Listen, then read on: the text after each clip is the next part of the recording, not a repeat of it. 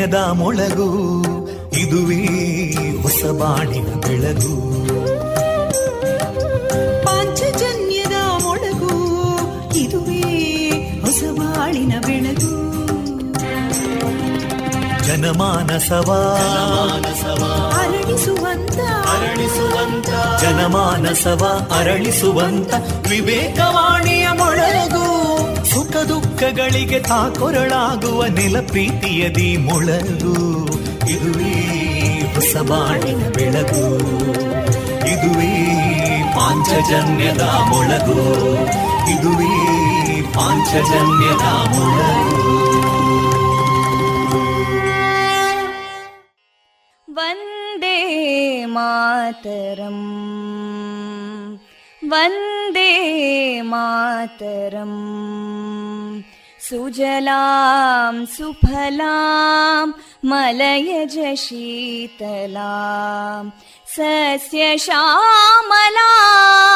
मातरं वन्दे मातरम् शुभ्रज्योत्स्ना पुलकितयामिनीं पुल्लकुसुमिता ध्रुमदळशोभिनीं सुहासिनीं सुमधुरभाषिणीं सुखदां वरदां मातरम् वन्दे मातरम् कोटि कोटि कण्ठा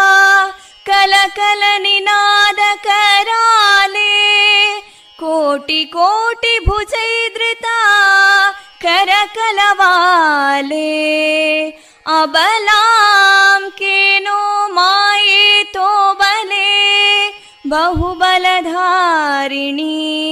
नमामि तारिणीं रिपुदलवारिणी मातरं वन्दे मातरम् तुमि विद्या तुमि धर्मा तुमि हृदि तुमि मर्मा त्वं हि प्राणा शरीरे बाहुते तुमि मा शक्ति हृदये तुमि मा भक्ति तोमारयी प्रतिमा गडी मन्दिरे मन्दिरे वन्दे मातरम्। त्वं हि दुर्गा दशप्रहरणधारिणीं कमलां कमलदलविहारिणीं वाणीं विद्यादायिनीं नमामि त्वां नमामि कमलाम् अमलामतुलां सुजलां सुफलां मातरम् वन्दे मातरम् श्यामलां सरलां सुस्मितां भूषितां धरणीं भरणीं मातरम् वन्दे मातरम् वन्दे मातरम्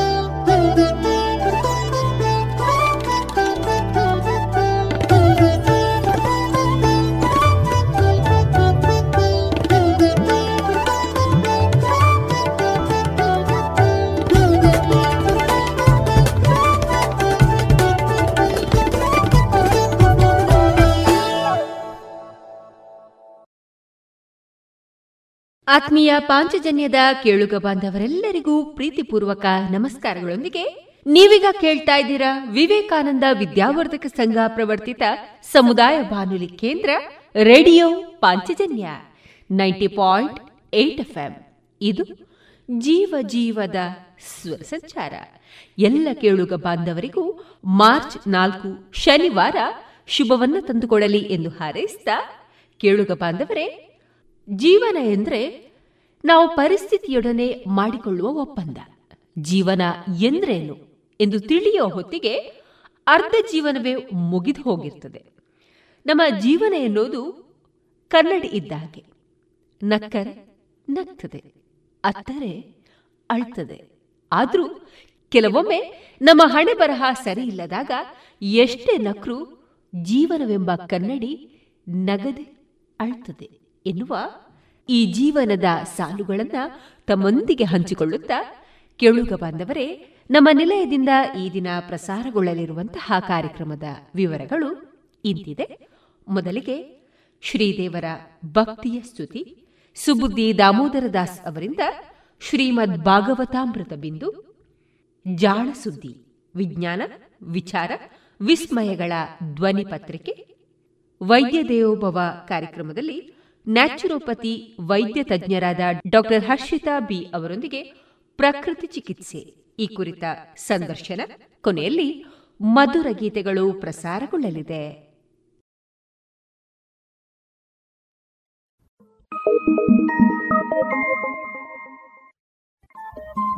ರೇಡಿಯೋ ಪಾಂಚಜನ್ಯ ತೊಂಬತ್ತು ಬಿಂದು ಎಂಟು ಎಫ್ಎಂ ಸಮುದಾಯ ಬಾನುಲಿ ಕೇಂದ್ರ ಪುತ್ತೂರು. ಇದು ಜೀವ ಜೀವದ ಸ್ವರ ಸಂಚಾರ.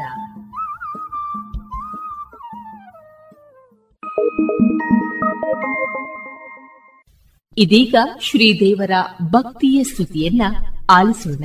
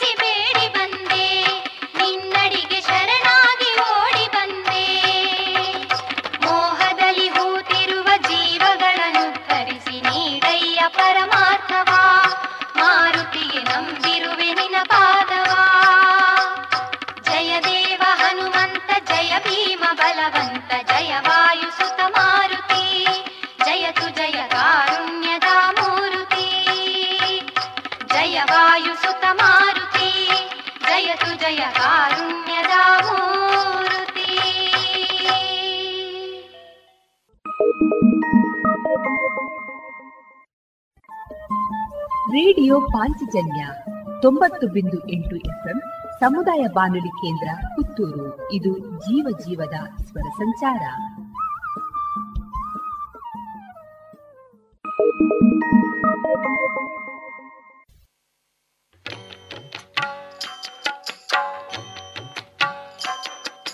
ಚಿತ್ತದ ಮನೆಯಲ್ಲಿ ಭಕ್ತಿಯ ಹೂಗಳ ಚೆಲ್ಲಿ ನಿನದಾರಿ ಕಾದಿರುವೆ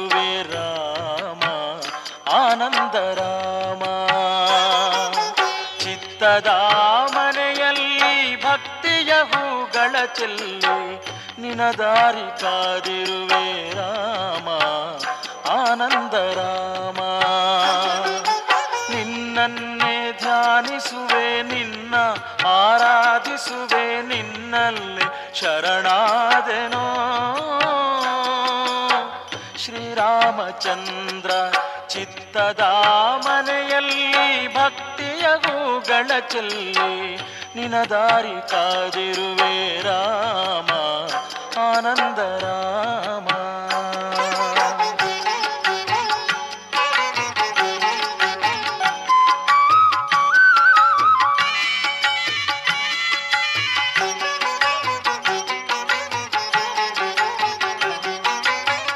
ರಾಮ ಮುಂಜಾನೆನ ಸುಖಿನಲಿ, ನಿನ್ನನ್ನೆ ನೆನೆಯುತ್ತಲಿ. ಮುಂಜಾನೆನ ಸುಖಿನಲಿ, ನಿನ್ನನ್ನೆ ನೆನೆಯುತ್ತಲಿ. ನಾಮಿಂದು ಮಡಿಯರಿವೆ, ಹುಟ್ಟು ಬಂದೆ ಸ್ವಾಮಿ. ನಾಮಿಂದು ಮಡಿಯರಿವೆ, ಹುಟ್ಟು ಬಂದೆ ಸ್ವಾಮಿ. ಹಣ್ಣು ಹೂ ತಂದೆನು, ಪತ್ರೆ ಎಲೆ ತಂದೆನು, ವಸ್ತ್ರ ವಸನವ ತಂದೆನೋ. ರಾಮಚಂದ್ರ ಸ್ವಾಮಿ ಚಿತ್ತದ ಮನೆಯಲ್ಲಿ ಭಕ್ತಿಯ ಹೂಗಳ ಚೆಲ್ಲಿ ನಿನ ದಾರಿ ಕಾದಿರುವೆ ರಾಮ ಆನಂದ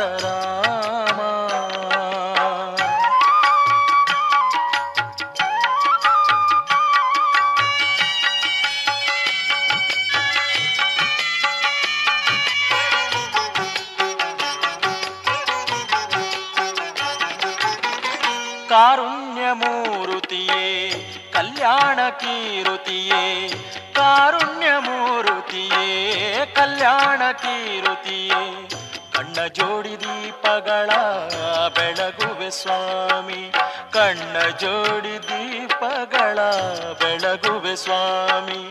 ಕರ ಮುಗಿದು ಬೇಡುವೆ, ಮಹಿಮೆಗಳ ಹಾಡುವೆ, ಚರಣದಲ್ಲಿ ಸುಮವಾಗುವೆ.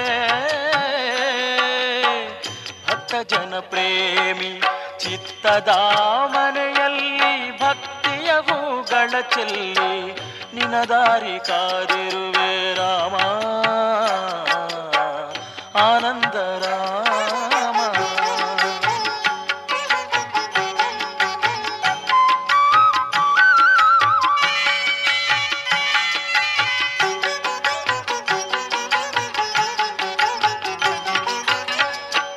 ಮನಸ್ಸಿನಾಲಯದಿ ಎಂದೆಂದು ನೆಲೆಸಿರಲಿ ಮನಸ್ಸಿನಾಲಯದಿ ಎಂದೆಂದು ನೆಲೆಸಿರಲಿ, ಸಾಕೇತಪುರದೊಡೆಯ ನಿನ್ನದೇ ರೂಪ ಸಾಕೇತಪುರದೊಡೆಯ ನಿನ್ನದೇ ರೂಪ ನಿನ್ನ ಗುಣಗಾನವೇ ನನ್ನ ಉಸಿರಾಗಲಿ, ನಿನ್ನ ಅಭಯ ಎಂದಿಗೂ ಬಾಳದಾರಿ ದೀಪ. ಚಿತ್ತದ ಮನೆಯಲ್ಲಿ ಭಕ್ತಿಯ ಹೂಗಳ ಚೆಲ್ಲಿ. ನಿನದಾರಿ ಕಾದಿರುವೆ ರಾಮ, ಆನಂದ ರಾಮ. ಚಿತ್ತದ ಮನೆಯಲ್ಲಿ ಭಕ್ತಿಯ ಹೂಗಳ ಚೆಲ್ಲಿ. ನಿನ ದಾರಿ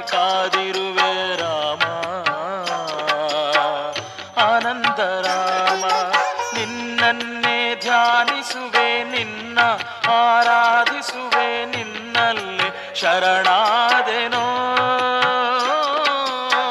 ಶ್ರೀರಾಮಚಂದ್ರ ಚಿತ್ತದ ಮನೆಯಲ್ಲಿ ಭಕ್ತಿಯ ಹೂಗಳ ಚೆಲ್ಲಿ ನಿನ್ನ ದಾರಿ ಕಾದಿರುವೆ ರಾಮ. ಆನಂದ ರಾಮ, ನಿನ್ನ ದಾರಿ ಕಾದಿರುವೆ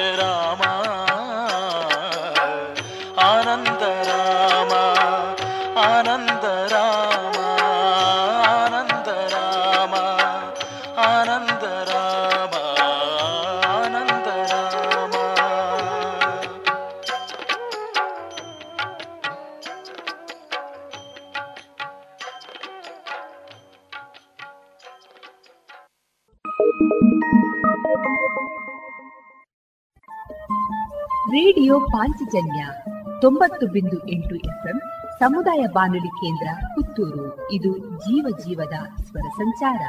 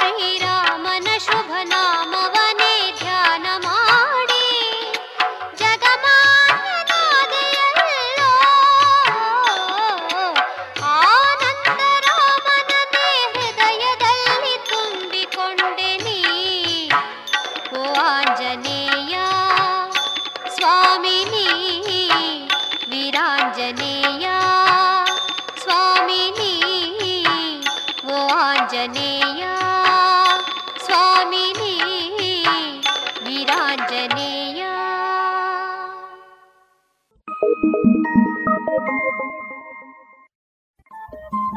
ರೇಡಿಯೋ ಪಾಂಚಜನ್ಯ ತೊಂಬತ್ತು ಬಿಂದು ಎಂಟು ಎಫ್ಎಂ ಸಮುದಾಯ ಬಾನುಲಿ ಕೇಂದ್ರ ಪುತ್ತೂರು. ಇದು ಜೀವ ಜೀವದ ಸ್ವರ ಸಂಚಾರ.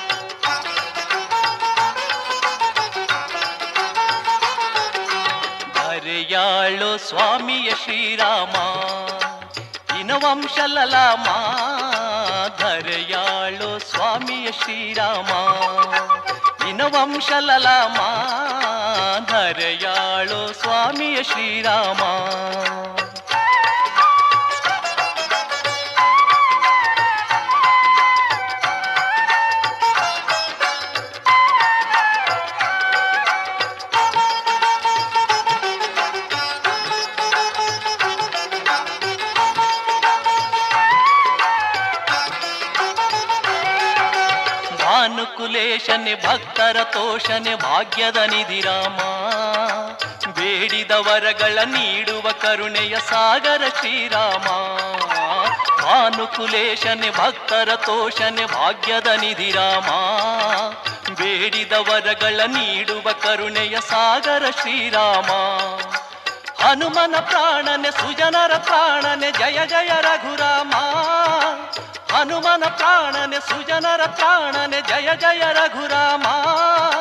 ದುಷ್ಟ ನಾಶಕ ಶಿಷ್ಟ ಪೋಷಕ ದೇವದಯಾಧಾಮ. ಧರೆಯಾಳು ಸ್ವಾಮಿಯ ಶ್ರೀರಾಮ ಇನ ವಂಶಲಲಾಮ ಧರೆಯಾಳು ಸ್ವಾಮಿಯ ಶ್ರೀರಾಮ.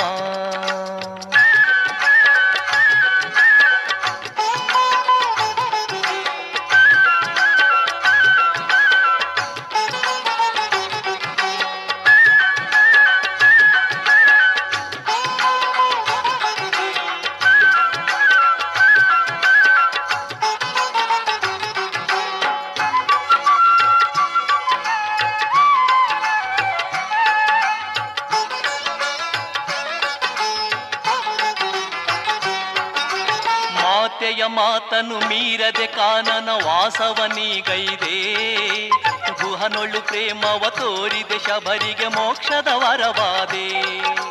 ಮಾತೆಯ ಮಾತನು ಮೀರದೆ ಕಾನನ ವಾಸವನೀಗೈದೆ ಗುಹನೊಳ್ಳು ಪ್ರೇಮವ ತೋರಿದೆ, ಶಬರಿಗೆ ಮೋಕ್ಷದ ವರವಾದೆ. ಸಾಗರದಾಚಿನ ನಾಡಿಗೆ ಸೇತುವೆ ಮಾಡಿದೆ ಶ್ರೀರಾಮ. ಸಾಗರದಾಚಿನ ನಾಡಿಗೆ ಸೇತುವೆ ಮಾಡಿದೆ ಶ್ರೀರಾಮ. ಧನುಜ ಭಂಜಕ ಭಕುತರಂಜಕ ಭಾಸ್ಕರ ಕುಲ ಸೋಮ. ಹರೆಯಾಳು ಸ್ವಾಮಿಯ ಶ್ರೀರಾಮ, ಇನ ವಂಶಲಲಾಮ ಧರೆಯಾಳು ಸ್ವಾಮಿಯ ಶ್ರೀರಾಮ.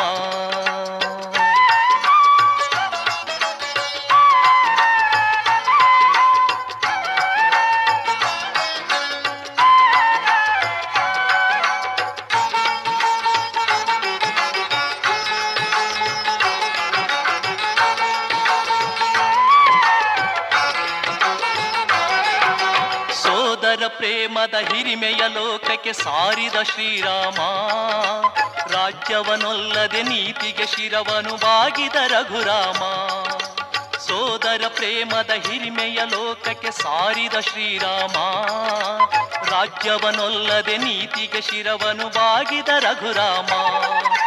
ಪ್ರಜೆಗಳ ಹಿತವನ್ನೇ ಅನುದಿನ ಬಯಸಿದ ರಾಜರು ಶ್ರೀರಾಮ ಪ್ರಜೆಗಳ ಹಿತವನ್ನೇ ಅನುದಿನ ಬಯಸಿದ ರಾಜರು ಶ್ರೀರಾಮ.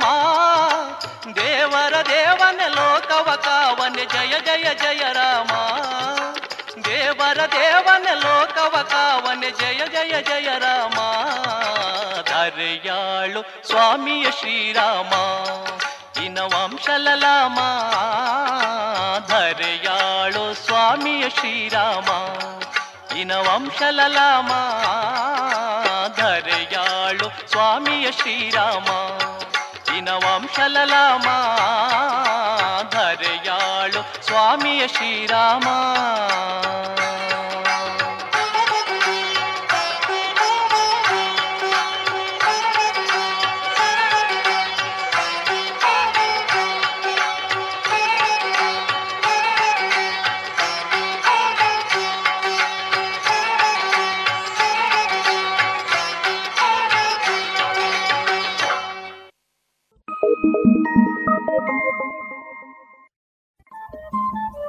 ರೇಡಿಯೋ ಪಾಂಚಜನ್ಯ ತೊಂಬತ್ತು ಬಿಂದು ಎಂಟು ಎಫ್ಎಂ ಸಮುದಾಯ ಬಾನುಲಿ ಕೇಂದ್ರ ಪುತ್ತೂರು. ಇದು ಜೀವ ಜೀವದ ಸ್ವರ ಸಂಚಾರ.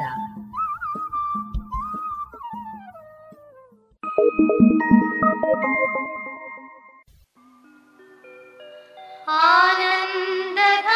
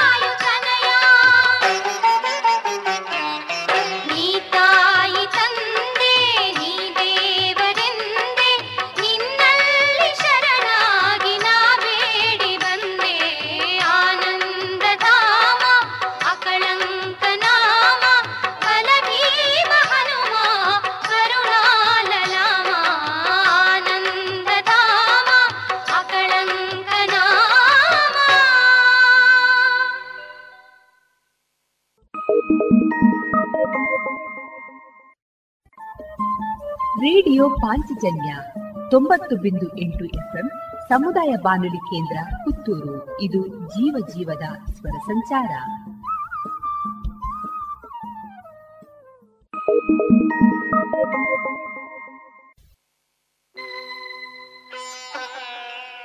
Thank you.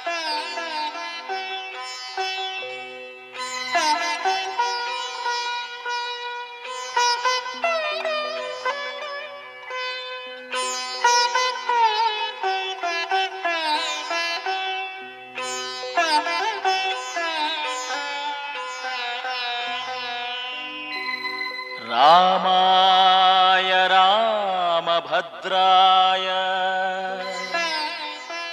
देवने रघुनाथने। भक्तहृत्कमलनिवासाय। सीतापतिये नमोऽस्तु ते।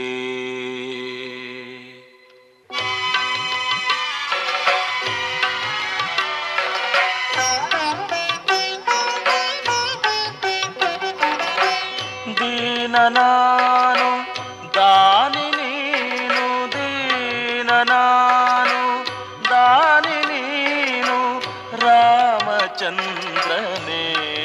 ಸ್ವಾಮಿ. ನಿನ್ನ ಕರುಣೆ ಬೆಳಕಿನಲ್ಲಿ ನಡೆಸುದೇವನೇ ದಾನಿ ನೀನು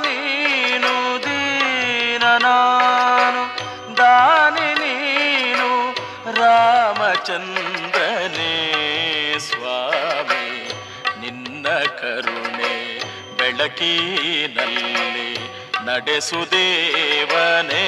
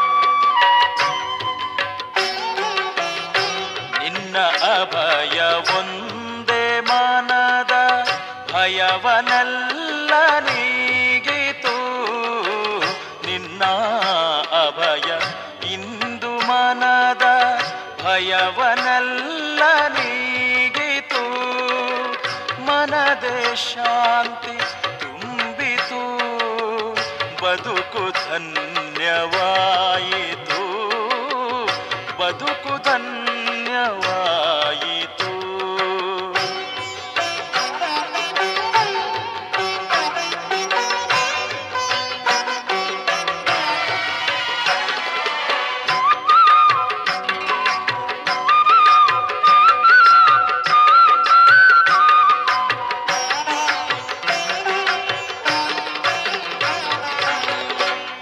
ನಿನ್ನ ಚರಣ ಸೋಕಿದಾಗ ಶಿಲೆಗೆ ಪುಳಕವಾಯಿತು. ನಿನ್ನ ಚರಣ ಸೋಕಿದಾಗ ಶಿಲೆಗೆ ಪುಳಕವಾಯಿತು. ಜಡಕ್ಕೆ ಜೀವ ತಂದಿತು. ಸತಿಯ ಶಾಪ ಕಳೆಯಿತು. ಸತಿಯ ಶಾಪ ಕಳೆಯಿತು.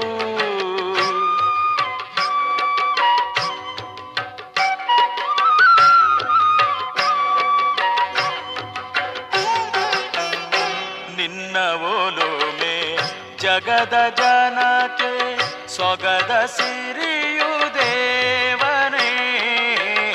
ನಿನ್ನ ಓಲೋಮೆ ಜಗದ ಜನಕ್ಕೆ ಸೊಗದ ಸಿರಿಯು ದೇವನೇ ಶರಣ ಜನರ ಕಾವನೆ ಕೋಟಿ ಪುಣ್ಯ ಧಾಮನೆ ಕೋಟಿ ಪುಣ್ಯ ಧಾಮನೆ ದೀನ ನಾನು ದಾನಿ ನೀನು ದೀನ ನಾನು ದಾನಿ ನೀನು ಕರುಣೆ ಸ್ವಾಮಿ, ನಿನ್ನ ಕರುಣೆ ಬೆಳಕಿನಲ್ಲಿ ನಡೆಸುದೇವನೇ ದೀನ ನಾನು, ದಾನಿ ನೀನು, ದೀನ ನಾನು, ದಾನಿ ನೀನು ರಾಮಚಂದ್ರ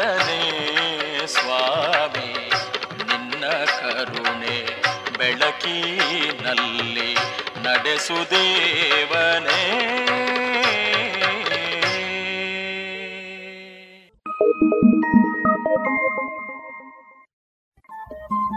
ರೇಡಿಯೋ ಪಾಂಚಜನ್ಯ ತೊಂಬತ್ತು ಬಿಂದು ಎಂಟು ಎಫ್ಎಂ ಸಮುದಾಯ ಬಾನುಲಿ ಕೇಂದ್ರ ಪುತ್ತೂರು. ಇದು ಜೀವ ಜೀವದ ಸ್ವರ ಸಂಚಾರ.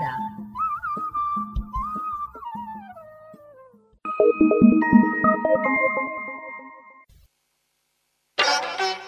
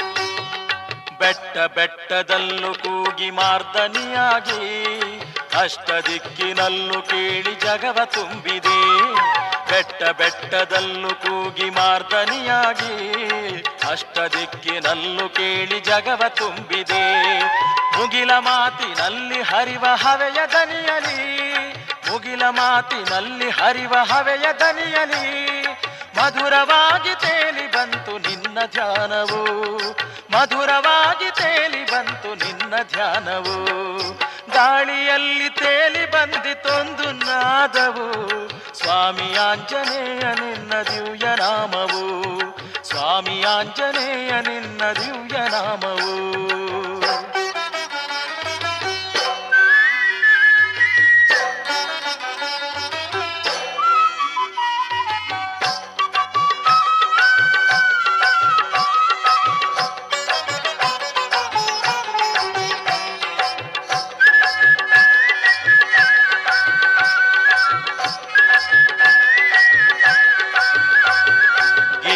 ಝರಿಯ ಸರಿವ ತೆರೆಯ ಕಲರವವಾಗಿ, ಬಿರಿದ ಹೂವಿನದೆಯ ಸುಧೆಯ ಪರಿಮಳವಾಗಿ, ಗಿರಿಯ ಝರಿಯ ಸರಿವ ತೆರೆಯ ಕಲರವವಾಗಿ, ಬಿರಿದ ಹೂವಿನದೆಯ ಸುಧೆಯ ಪರಿಮಳವಾಗಿ, ಸುಮದ ಬಂಡನುಂಡ ತುಂಬಿ ಝೇಂಕೃತಿಯಾಗಿ ಸುಮದ ಬಂಡನುಂಡ ತುಂಬಿ ಝೇಂಕೃತಿಯಾಗಿ ಭುವನವೆಲ್ಲ ನಿನ್ನ ಧ್ಯಾನದಲೆಯಲೆಯಾಗಿ ಭುವನವೆಲ್ಲ ನಿನ್ನ ಧ್ಯಾನದಲೆಯಲೆಯಾಗಿ ಗಾಳಿಯಲ್ಲಿ ತೇಲಿ ಬಂದಿತೊಂದು ನಾದವು.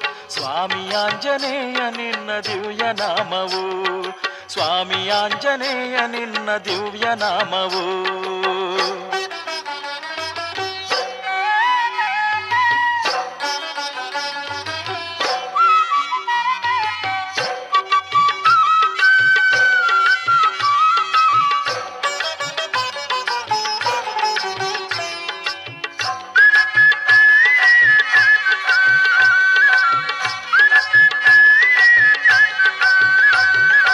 ಜಗದ ನಡೆಯು ನಗೆಯು ಬಗೆಯು ನಿನ್ನ ಕರುಣೆಯೇ. ಬದುಕಿನಾಟವೆಲ್ಲ ಸ್ವಾಮಿ ನಿನ್ನ ಮಹಿಮೆಯೇ. ಜಗದ ನಡೆಯು ನಗೆಯು ಬಗೆಯು ನಿನ್ನ ಕರುಣೆಯೇ. ಬದುಕಿನಾಟವೆಲ್ಲ ಸ್ವಾಮಿ ನಿನ್ನ ಮಹಿಮೆಯೇ. ನಿನ್ನ ಸ್ಮರಣೆಯೊಂದೆ ನಮಗೆ ನಿತ್ಯವಾಗಲಿ. ನಿನ್ನ ಸ್ಮರಣೆಯೊಂದೆ ನಮಗೆ ನಿತ್ಯವಾಗಲಿ. ನಿನ್ನ ಒಲುಮೆಯಿಂದ ಬಾಳು ಸತ್ಯವಾಗಲಿ. ನಿನ್ನ ಒಲುಮೆಯಿಂದ ಬಾಳು ಸತ್ಯವಾಗಲಿ. ಗಾಳಿಯಲ್ಲಿ ತೇಲಿ ಬಂದಿತೊಂದು ನಾದವು. ಸ್ವಾಮಿಯಾಂಜನೇಯ ನಿನ್ನ ದಿವ್ಯ ನಾಮವು. ಗಾಳಿಯಲ್ಲಿ ತೇಲಿ ಬಂದಿತೊಂದು ನಾದವು. ಸ್ವಾಮಿಯಾಂಜನೇಯ ನಿನ್ನ ದಿವ್ಯ ನಾಮವು. ಸ್ವಾಮಿಯಾಂಜನೇಯ ನಿನ್ನ ದಿವ್ಯ ನಾಮವು. ಸ್ವಾಮಿಯಾಂಜನೇಯ ನಿನ್ನ ದಿವ್ಯ ನಾಮವು. ಸ್ವಾಮಿಯಾಂಜನೇಯ ನಿನ್ನ ದಿವ್ಯ ನಾಮವು. ಸ್ವಾಮಿಯಾಂಜನೇಯ ನಿನ್ನ ದಿವ್ಯ ನಾಮವು. ಸ್ವಾಮಿಯಾಂಜನೇಯ ನಿನ್ನ ದಿವ್ಯ ನಾಮವು. ಸ್ವಾಮಿಯಾಂಜನೇಯ ನಿನ್ನ ದಿವ್ಯ ನಾಮವು.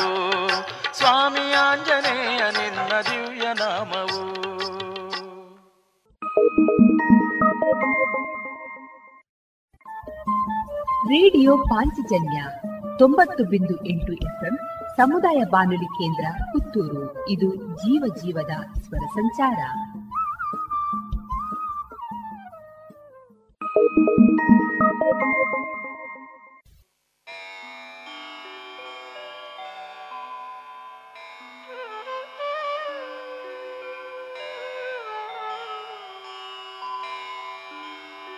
स्वामी श्रीरामचन्द्रने।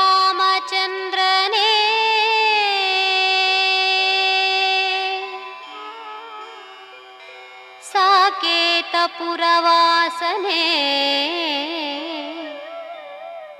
जय जानकीनाथने।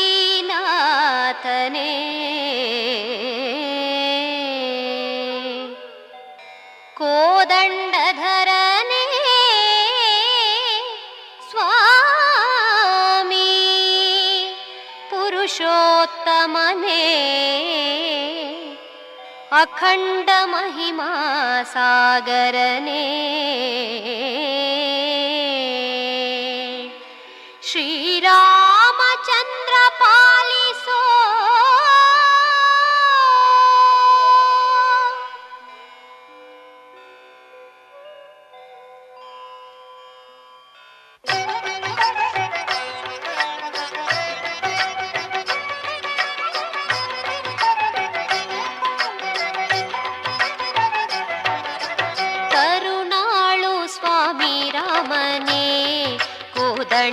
ರಾಮ ಧರೆಯಾಳೋ ದೇವರಾಮನೆ ಕರು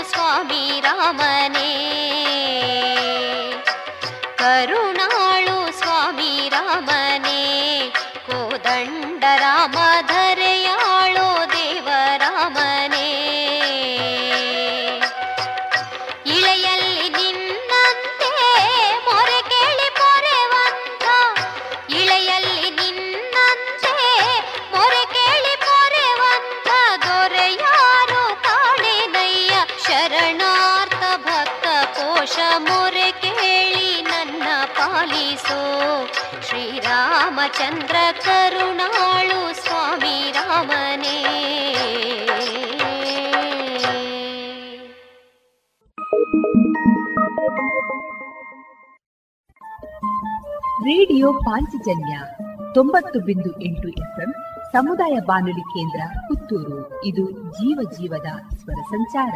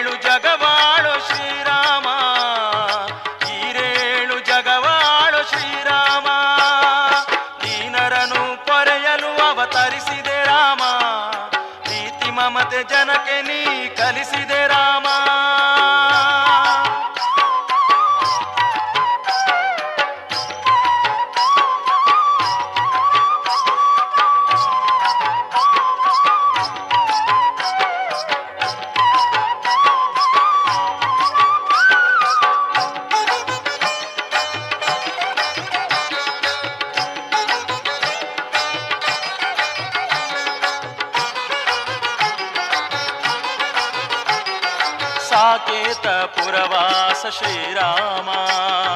ನೀಡಯ್ಯ ದರ್ಶನವ ರಘುರಾಮ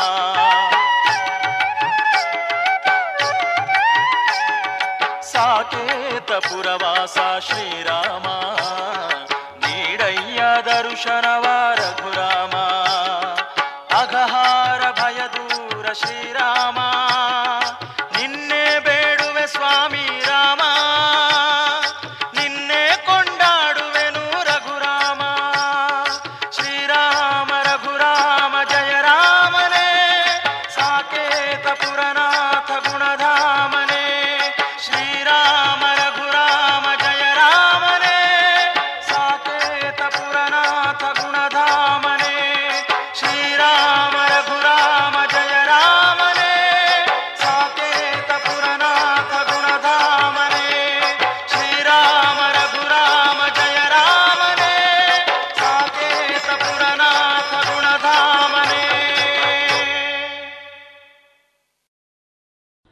ಇದುವರೆಗೆ ಭಕ್ತಿ ಗೀತೆಗಳನ್ನ ಕೇಳಿದಿರಿ.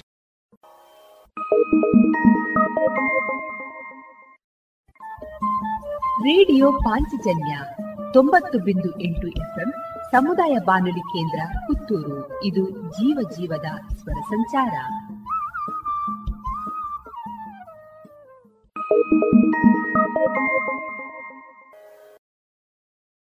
ನಿಮ್ಮ ಹೆಜ್ಜೆ ಈಗ ಮತ್ತಷ್ಟು ಸುಂದರ. ಪುತ್ತೂರಿನಲ್ಲಿ ಆರಂಭಗೊಳ್ಳುತ್ತಿದೆ ನೂತನ ಚಪ್ಪಲಿ ಮಳಿಗೆ ವಿವಾಕ್ ಮಾರ್ಚ್ ನಾಲ್ಕರಂದು ಮೊಳಹಳ್ಳಿ ಶಿವರಾಯ ರಸ್ತೆ ಮೈತ್ರಿ ಎಲೆಕ್ಟ್ರಿಕಲ್ ಕಂಪನಿ ಬಳಿ ಶುಭಾರಂಭ. ಉತ್ತಮ ಗುಣಮಟ್ಟದ ಪಾದರಕ್ಷೆಗಳ ಸಂಗ್ರಹ, ಮನಸೆಳೆಯುವ ನೂತನ ಶೈಲಿಯ ಚಪ್ಪಲಿ ಶೂಗಳಿಗಾಗಿ ಒಮ್ಮೆಯಾದರೂ ಭೇಟಿ ನೀಡಿ ವಿವಾಕ್ ನಿಮ್ಮ ಉದ್ಯಮಕ್ಕೆ ಆನ್ಲೈನ್ ಸೊಲ್ಯೂಷನ್ಸ್ ಬೇಕಿದ್ದಲ್ಲಿ ಬನ್ನಿ ಪುತ್ತೂರಿನ IT company the Web People ಬಳಿಗೆ.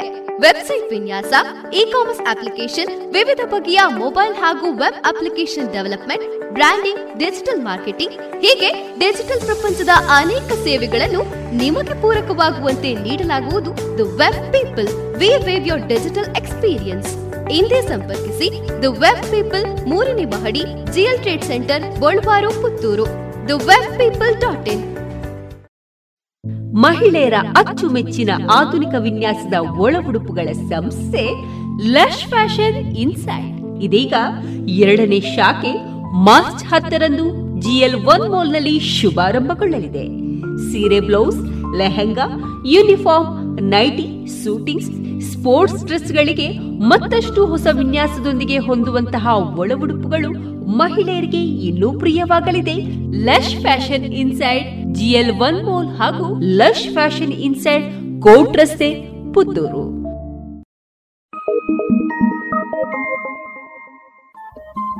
ರೇಡಿಯೋ ಪಾಂಚಜನ್ಯ ತೊಂಬತ್ತು ಬಿಂದು ಎಂಟು ಸಮುದಾಯ ಬಾನುಲಿ ಕೇಂದ್ರ ಪುತ್ತೂರು. ಇದು ಜೀವ ಜೀವದ ಸ್ವರ ಸಂಚಾರ.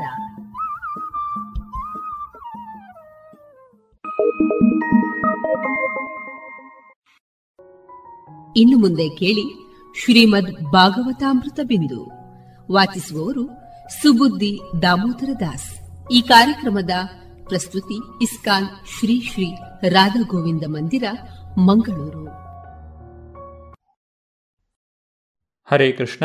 ಎಲ್ಲ ಕೇಳುಗರಿಗೂ ಶ್ರೀಮದ್ ಭಾಗವತದ ಅಧ್ಯಯನಕ್ಕೆ ಸ್ವಾಗತ. ಶ್ರೀಮದ್ ಭಾಗವತದ ಆರನೆಯ ಸ್ಕಂದದಲ್ಲಿ ಅಜಾಮಿಳನನ್ನು ವಿಷ್ಣುದೂತರು ಯಮದೂತರ ಕೈಯಿಂದ ಪಾರು ಮಾಡಿದಂತಹ ವಿಚಾರವನ್ನು ನಾವು ತಿಳಿದುಕೊಳ್ಳುತ್ತಿದ್ದೇವೆ. ಯಮದೂತರು ಹೊರಟು ಹೋದ ಮೇಲೆ ಅಜಾಮಿಳನು ತಾನು ಮಾಡಿದಂತಹ ಪಾಪಕೃತ್ಯಗಳ ಬಗ್ಗೆ ಪಶ್ಚಾತ್ತಾಪ ಪಡತೊಡಗಿದನು. ನಾನು ಪಾಪಮಯ ಕಾರ್ಯಗಳ ಸಾಗರದಲ್ಲಿ ಮುಳುಗಿದ್ದೆ. ಅದಕ್ಕಾಗಿ ನಿಶ್ಚಯವಾಗಿಯೂ ನಾನು ದುರದೃಷ್ಟಶಾಲಿಯಾಗಿದ್ದೇನೆ. ಆದರೆ ಅಷ್ಟಾದರೂ ನನ್ನ ಹಿಂದಿನ ಅಧ್ಯಾತ್ಮ ಕಾರ್ಯಗಳ ಕಾರಣದಿಂದ ನನ್ನನ್ನು ರಕ್ಷಿಸಿದ ಆ ನಾಲ್ವರು ಶ್ರೇಷ್ಠ ವ್ಯಕ್ತಿಗಳನ್ನು ನಾನು ಕಂಡೆ. ಅವರ ದರ್ಶನದಿಂದಾಗಿ ನಾನೀಗ ಅತಿ ಸುಖಿಯೆಂದು ಭಾವಿಸುತ್ತೇನೆ. ಇದೆಲ್ಲದಕ್ಕೂ ನನ್ನ ಹಿಂದಿನ ಭಕ್ತಿ ಸೇವೆಯೇ ಕಾರಣವಾಗಿರಬೇಕು. ಅಲ್ಲದೇ ಇದ್ದರೆ ಮರಣ ಹತ್ತಿರವಾದಾಗಲೇ ವೈಕುಂಠಪತಿಯ ಪುಣ್ಯನಾಮ ಸ್ಮರಣೆಯ ಸದವಕಾಶ ನನಗೆ ಹೇಗೆ ಸಿಗಲು ಸಾಧ್ಯ? ಅದು ನಿಶ್ಚಯವಾಗಿಯೂ ಸಂಭವಿಸುತ್ತಿರಲಿಲ್ಲ. ನಾನು ಒಬ್ಬ ಪಾಪಿಷ್ಟ ವ್ಯಕ್ತಿಯಾಗಿದ್ದೇನೆ. ಆದರೆ ನಾನೀಗ ಈ ಅವಕಾಶವನ್ನು ಪಡೆದಿರುವುದರಿಂದ ನನ್ನ ಮನಸ್ಸು, ಬದುಕು ಮತ್ತು ಇಂದ್ರಿಯಗಳನ್ನು ಸಂಪೂರ್ಣ ನಿಯಂತ್ರಣದಲ್ಲಿ ಇಡಬೇಕು. ಸದಾ ಭಕ್ತಿ ಸೇವೆಯಲ್ಲಿ ನಿರತನಾಗುವುದರಿಂದ ಐಹಿಕ ಜೀವನದ ಗಾಢಾಂಧಕಾರ ಮತ್ತು ಅಜ್ಞಾನಗಳಲ್ಲಿ ಮತ್ತೆ ಬೀಳದಂತೆ ಇರಬಹುದು. ತನ್ನನ್ನು ದೇಹವೆಂದೇ ಗುರುತಿಸಿಕೊಳ್ಳುವುದರಿಂದ ವ್ಯಕ್ತಿಯು ಇಂದ್ರಿಯ ತೃಪ್ತಿಯ ಅಪೇಕ್ಷೆಗಳಿಗೆ ಗುರಿಯಾಗುತ್ತಾನೆ. ಹೀಗೆ ಹಲವು ವಿಭಿನ್ನ ಬಗೆಯ ಪುಣ್ಯ ಮತ್ತು ಪಾಪ ಕಾರ್ಯಗಳಲ್ಲಿ ತೊಡಗುತ್ತಾನೆ.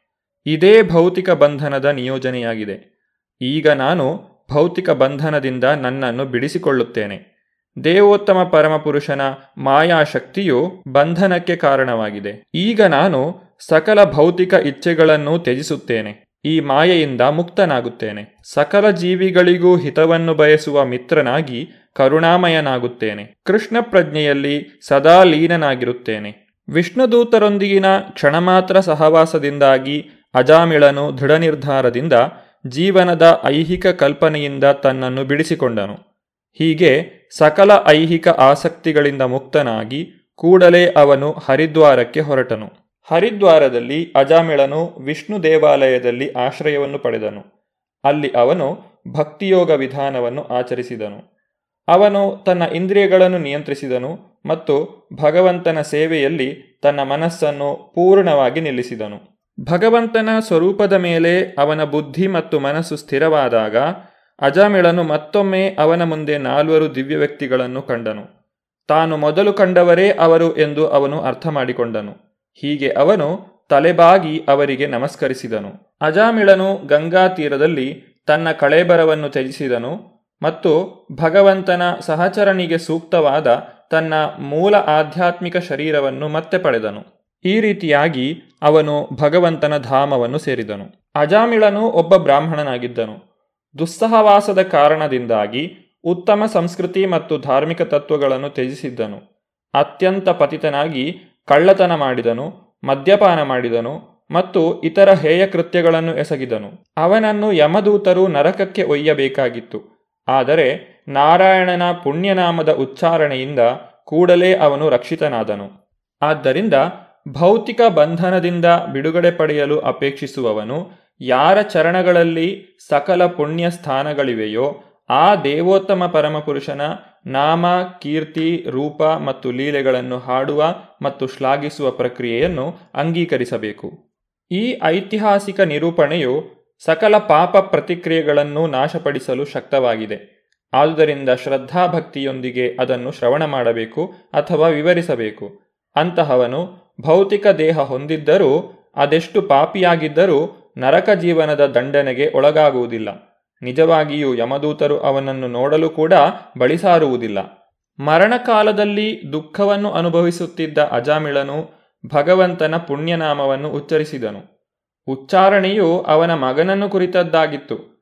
ಹಾಗಿದ್ದರೂ ಅವನು ಭಗವದ್ಧಾಮಕ್ಕೆ ಹಿಂದಿರುಗಿದನು. ಆದ್ದರಿಂದ ವ್ಯಕ್ತಿಯು ಶ್ರದ್ಧೆಯಿಂದ ಮತ್ತು ಅಪರಾಧರಹಿತವಾಗಿ ಭಗವಂತನ ಪುಣ್ಯನಾಮ ಕೀರ್ತನೆ ಮಾಡಿದರೆ ಅವನು ಭಗವದ್ಧಾಮಕ್ಕೆ ಮರಳುವುದರಲ್ಲಿ ಸಂದೇಹವೇ ಇಲ್ಲ. ಅಜಾಮಿಳನನ್ನು ಬಂಧಿಸಲು ಬಂದಿದ್ದಂತಹ ಯಮದೂತರು ವಿಷ್ಣುದೂತರಿಂದ ತಡೆಯಲ್ಪಟ್ಟರು. ವಿಷ್ಣುದೂತರಿಂದ ತಮಗಾದ ಸೋಲನ್ನು ಯಮದೂತರು ಯಮರಾಜನಿಗೆ ತಿಳಿಸಿದರು. ಯಮರಾಜನ ಆಜ್ಞೆಯು ಎಂದೂ ಭಂಗವಾಗುವುದಿಲ್ಲ. ರಾಜ ಪರೀಕ್ಷಿತನು ಈ ಕುರಿತಾಗಿ ತನ್ನ ಸಂದೇಹವನ್ನು ತಿಳಿಸಿದಾಗ, ಶುಕದೇವ ಗೋಸ್ವಾಮಿಗಳು ರಾಜ ಪರೀಕ್ಷಿತನಿಗೆ ಈ ವಿಚಾರವಾಗಿ ವಿವರಣೆಯನ್ನು ನೀಡಿದರು. ಯಮದೂತರು ವಿಷ್ಣುದೂತರಿಂದ ಭಗ್ನಗೊಂಡರು ಮತ್ತು ಸೋತರು. ನಂತರ ಯಮದೂತರು ನಡೆದ ಎಲ್ಲಾ ವಿಚಾರಗಳನ್ನು ಯಮರಾಜನಿಗೆ ತಿಳಿಸಿದರು. ನನ್ನ ಪ್ರಿಯ ಪ್ರಭುವೇ, ಈ ಭೌತಿಕ ಪ್ರಪಂಚದಲ್ಲಿ ಎಷ್ಟು ಜನ ನಿಯಂತ್ರಕರು ಅಥವಾ ಅಧಿಪತಿಗಳು ಇದ್ದಾರೆ? ಪ್ರಕೃತಿ ಗುಣಗಳ ಅಧೀನದಲ್ಲಿ ಆಚರಿಸಿದ ಚಟುವಟಿಕೆಗಳ ವಿವಿಧ ಫಲಗಳು ವ್ಯಕ್ತವಾಗಲು ಎಷ್ಟು ಕಾರಣಗಳಿವೆ? ನೀನೇ ಪರಮ ನ್ಯಾಯಾಧಿಪತಿಯೆಂದು ಮತ್ತು ನೀನು ದೇವತೆಗಳ ಮೇಲೆ ಕೂಡ ಅಧಿಕಾರವನ್ನು ಹೊಂದಿರುವೆಯೆಂದು ನಮ್ಮ ತಿಳುವಳಿಕೆಯಾಗಿದೆ. ಎಲ್ಲ ಮಾನವ ಜೀವಿಗಳ ಪುಣ್ಯ ಮತ್ತು ಪಾಪ ಕಾರ್ಯಗಳ ಅಂತರವನ್ನು ವಿವೇಚಿಸುವ ಪರಮ ಅಧಿಕಾರಿ ಹಾಗೂ ಸಕಲ ಜೀವಿಗಳ ಸ್ವಾಮಿ ನೀನೆಂದು ನಮ್ಮ ಅಭಿಪ್ರಾಯವಾಗಿತ್ತು. ಆದರೆ ನಿನ್ನ ಅಧಿಕಾರದ ಅಧೀನದಲ್ಲಿ ವಿಧಿಸಿದ ಶಿಕ್ಷೆಯು ಪರಿಣಾಮಕಾರಿಯಾಗುತ್ತಿಲ್ಲ ಎಂಬುದನ್ನು ನಾವೀಗ ಕಾಣುತ್ತಿದ್ದೇವೆ. ಏಕೆಂದರೆ ನಿನ್ನ ಆಜ್ಞೆಯನ್ನು ನಾಲ್ವರು ಅದ್ಭುತ ಮತ್ತು ಪರಿಪೂರ್ಣ ವ್ಯಕ್ತಿಗಳು ಅತಿಕ್ರಮಿಸಿದ್ದಾರೆ. ನಿನ್ನ ಆಜ್ಞೆಯನ್ನು ಅನುಸರಿಸಿ ನಾವು ಅತ್ಯಂತ ಪಾಪಿಷ್ಟ ಅಜಾಮಿಳನನ್ನು ನರಕಲೋಕಗಳ ಕಡೆಗೆ ತರುತ್ತಿದ್ದೆವು. ಆಗ ಸಿದ್ಧಲೋಕದ ಆ ಸುಂದರ ವ್ಯಕ್ತಿಗಳು ನಾವು ಅವನನ್ನು ಬಂಧಿಸಿದ್ದ ಹಗ್ಗದ ಗಂಟುಗಳನ್ನು ಬಲವಂತದಿಂದ ಕತ್ತರಿಸಿದರು. ಪಾಪಿಷ್ಟ ಅಜಾಮಿಳನು ನಾರಾಯಣನ ಹೆಸರನ್ನು ಹೇಳುತ್ತಿದ್ದಂತೆಯೇ ಈ ನಾಲ್ವರು ಸುಂದರ ಪುರುಷರು ಕೂಡಲೇ ಬಂದರು. ಮತ್ತು ಹೆದರಬೇಡ ಎಂದು ಹೇಳುತ್ತಾ ಭರವಸೆಯನ್ನು ಇತ್ತರು ನಾವು ಅವರ ಬಗ್ಗೆ ತಮ್ಮಿಂದ ತಿಳಿಯಬಯಸುತ್ತೇವೆ ಅವರ ವಿಚಾರ ತಿಳಿಯಲು ನಾವು ಸಮರ್ಥರೆಂದು ನೀವು ಭಾವಿಸುವುದಾದರೆ ಅವರು ಯಾರೆಂದು ದಯವಿಟ್ಟು ವಿವರಿಸಿ. ಯಮದೂತರು ಯಮರಾಜನನ್ನು ಈ ರೀತಿಯಾಗಿ ಪ್ರಶ್ನಿಸಿದಾಗ, ಜೀವಿಗಳ ಪರಮ ನಿಯಂತ್ರಕನಾದ ಯಮರಾಜನು ಅವರಿಂದ ನಾರಾಯಣನ ಪುಣ್ಯನಾಮವನ್ನು ಕೇಳಿದುದರಿಂದ ತನ್ನ ದೂತರ ಬಗ್ಗೆ ತುಂಬಾ ಸುಪ್ರೀತನಾದನು. ಅವನು ಭಗವಂತನ ಚರಣಕಮಲಗಳನ್ನು ಸ್ಮರಿಸಿಕೊಂಡು ಉತ್ತರ ನೀಡಲು ಪ್ರಾರಂಭಿಸಿದನು. ನನ್ನ ಪ್ರಿಯ ಸೇವಕರೇ, ನೀವು ನನ್ನನ್ನು ಪರಮೋನ್ನತನೆಂದು ಒಪ್ಪಿಕೊಂಡಿದ್ದೀರಿ. ಆದರೆ ನಿಜವಾಗಿ ನಾನಲ್ಲ. ನನ್ನ ಮೇಲೆ ಇಂದ್ರ ಮತ್ತು ಚಂದ್ರರು ಸೇರಿ ಇತರ ಎಲ್ಲ ದೇವತೆಗಳ ಮೇಲೆ ಒಬ್ಬ ಪರಮೋಚ್ಚ ಸ್ವಾಮಿ ಮತ್ತು ನಿಯಂತ್ರಕನಿದ್ದಾನೆ. ಶರೀರದ ಅವಯವಗಳು ಕಣ್ಣುಗಳನ್ನು ನೋಡಲು ಆಗದೇ ಇರುವಂತೆಯೇ ಪ್ರತಿಯೊಬ್ಬನ ಹೃದಯದಲ್ಲಿ ಪರಮಾತ್ಮನಂತೆ ಇರುವ ಪರಮಪ್ರಭುವನ್ನು ಜೀವಿಗಳು ನೋಡಲಾರರು. ಇಂದ್ರಿಯಗಳಿಂದ, ಮನಸ್ಸಿನಿಂದ, ಪ್ರಾಣವಾಯುವಿನಿಂದ, ಹೃದ್ಗತ ವಿಚಾರಗಳಿಂದ ಅಥವಾ ಶಬ್ದೋಚ್ಚಾರದಿಂದ ಜೀವಿಗಳು ಪರಮಪ್ರಭುವಿನ ನೈಜ ಸ್ಥಿತಿಯನ್ನು ಕಂಡುಹಿಡಿಯಲಾರರು. ದೇವತೆಗಳಿಂದಲೂ ಕೂಡ ಪೂಜಿತರಾದ ವಿಷ್ಣುದೂತರು ವಿಷ್ಣುವಿನಂತೆಯೇ ಅದ್ಭುತ ದೈಹಿಕ ಲಕ್ಷಣಗಳನ್ನು ಹೊಂದಿದ್ದಾರೆ ಮತ್ತು ಅವರು ಕಾಣಲು ಸಿಗುವುದು ಬಹಳ ಅಪರೂಪ. ವಿಷ್ಣುದೂತರು ಭಗವದ್ಭಕ್ತರನ್ನು ಶತ್ರುಗಳ ಕೈಯಿಂದ, ಅಸೂಯಾಪರ ವ್ಯಕ್ತಿಗಳಿಂದ ಯಮನ ಅಧಿಕಾರ ವ್ಯಾಪ್ತಿಯಿಂದ ಹಾಗೂ ನೈಸರ್ಗಿಕ ಕ್ಷೋಭೆಗಳಿಂದಲೂ ಕೂಡ ರಕ್ಷಿಸುತ್ತಾರೆ. ಧರ್ಮಂತು ಸಾಕ್ಷಾತ್ ಭಗವತ್ ಪ್ರಣೀತಂ ನವೈ ಋಷಿಯೋ ನಾಪಿ ದೇವ, ನಾ ಸಿದ್ಧ ಮುಖ್ಯ ಅಸುರಾ ಮನುಷ್ಯ ಕುತೋನು ವಿದ್ಯಾಧರ ಚಾರಣಾದಯ. ನೈಜ ಧರ್ಮ ತತ್ವಗಳನ್ನು ದೇವೋತ್ತಮ ಪರಮಪುರುಷನು ವಿಧಿಸಿದ್ದಾನೆ. ಅತ್ಯುನ್ನತ ಲೋಕಗಳಲ್ಲಿರುವ ಮಹರ್ಷಿಗಳು ಸತ್ವಗುಣದಲ್ಲಿ ಸಂಪೂರ್ಣವಾಗಿ ಸ್ಥಿತರಾಗಿದ್ದರೂ ಸಹ ನೈಜ ಧರ್ಮತತ್ವಗಳನ್ನು ನಿರ್ಧರಿಸಲು ಸಾಧ್ಯವಿಲ್ಲ.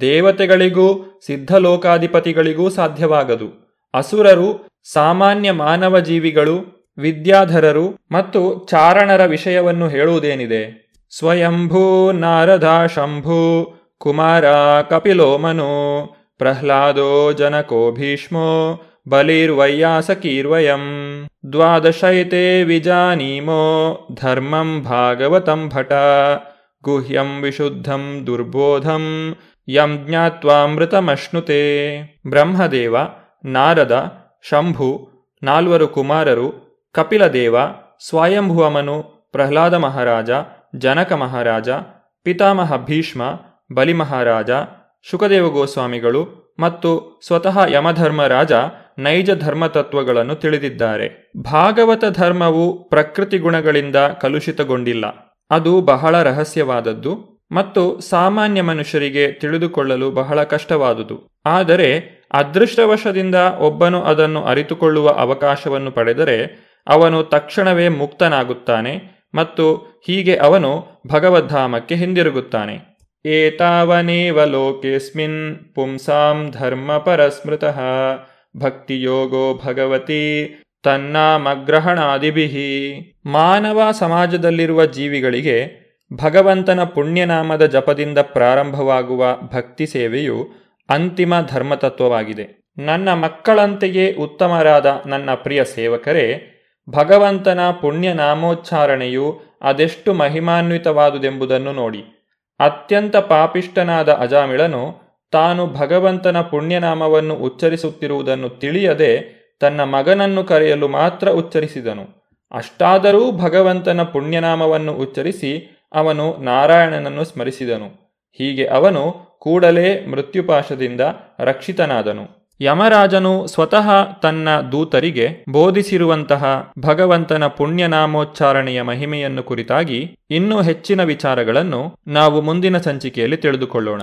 ಧನ್ಯವಾದಗಳು. ಹರೇ ಕೃಷ್ಣ. ಇದುವರೆಗೆ ಸುಬುದ್ದಿ ದಾಮೋದರ ದಾಸ್ ಅವರಿಂದ ಶ್ರೀಮದ್ ಭಾಗವತಾಮೃತ ಬಿಂದುವನ್ನ ಕೇಳಿದಿರಿ.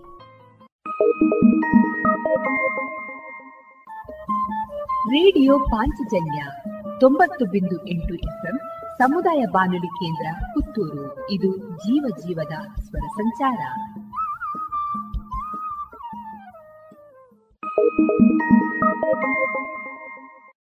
Union Bank of India gold loan. ಕೃಷಿ ಹಾಗೂ ವ್ಯಾಪಾರ ಉದ್ಯಮಗಳಿಗೆ ಗೋಲ್ಡ್ ಲೋನ್ ಅತಿ ಕಡಿಮೆ ಬಡ್ಡಿ ದರದಲ್ಲಿ. ಪ್ರತಿ ಗ್ರಾಂ ಚಿನ್ನದ ಮೇಲೆ ಅತಿ ಹೆಚ್ಚಿನ ಮೊತ್ತದ ಸಾಲ. ಸರಳ ದಾಖಲಾತಿಗಳು ಹಾಗೂ ಶೀಘ್ರ ಮಂಜೂರಾತಿ. ನಿಮ್ಮ ಹತ್ತಿರದ ಯೂನಿಯನ್ ಬ್ಯಾಂಕ್ ಆಫ್ ಇಂಡಿಯಾ ಶಾಖೆಗೆ ಇಂದೇ ಭೇಟಿ ಕೊಡಿ. ಚಿನ್ನದ ಮೇಲಿನ ಸಾಲ ನಿಮ್ಮ ನೆಚ್ಚಿನ ಯೂನಿಯನ್ ಬ್ಯಾಂಕ್ನಲ್ಲಿ ಮಾತ್ರ.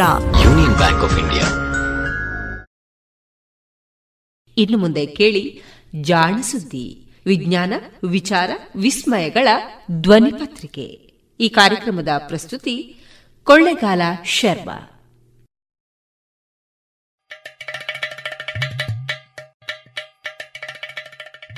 ನಮಸ್ಕಾರ. ಜಾಣ ಸುದ್ದಿಗೆ ಸ್ವಾಗತ. ಇದು ನಿಮ್ಮದೇ ವಿಜ್ಞಾನ ಧ್ವನಿ ಪತ್ರಿಕೆ. ಪ್ರತಿ ವಾರ ಹೊಸ ಜ್ಞಾನ. ಕೇಳು ಕೇಳು ಕೇಳು ಜಾಣ. ಜಾಣ ಸುದ್ದಿಯ ಕೇಳು ಕೇಳು ಕೇಳು ಜಾಣ. ಇಂದು ಹಂದು ಮುಂದು ಹಿಂದು ಹರಿವು ತಿಳಿವು ಚುಟುಕು ಬೆರಗು ನಿತ್ಯ ನುಡಿಯುವತ್ತು ತರಲು ನಿತ್ಯ ನುಡಿಯುವತ್ತು ತರಲು ಕೇಳಿ ಜಾಣರ, ಜಾಣ ಸುದ್ದಿಯ, ಕೇಳು ಕೇಳು ಕೇಳು ಜಾಣ. ಜಾಣ ಸುದ್ದಿಯ, ಕೇಳು ಕೇಳು ಕೇಳು ಜಾಣ. ಜಾಣ ಸುದ್ದಿ, ಸಂಪುಟ ಐದು, ಸಂಚಿಕೆ ಒಂಬತ್ತು. ಈ ವಾರ ನಿಮಗಾಗಿ ತಂದಿದ್ದೇವೆ ಬೈರಿಗೆ ಬೀಜಗಳು, ಪ್ಯಾಬ್ಲೋ ನೆರುಡಾದ ಸಾವಿನ ಗುಟ್ಟು. ಬೀಗಲ್ ಸಾಹಸಯಾನ ಸಂಚಿಕೆ ನೂರ ಅರವತ್ತೇಳು ಹಾಗೂ ವಾರದ ವಿಜ್ಞಾನಿ ಹರ್ಬರ್ಟ್ ಹೆನ್ರಿ ಡೋ.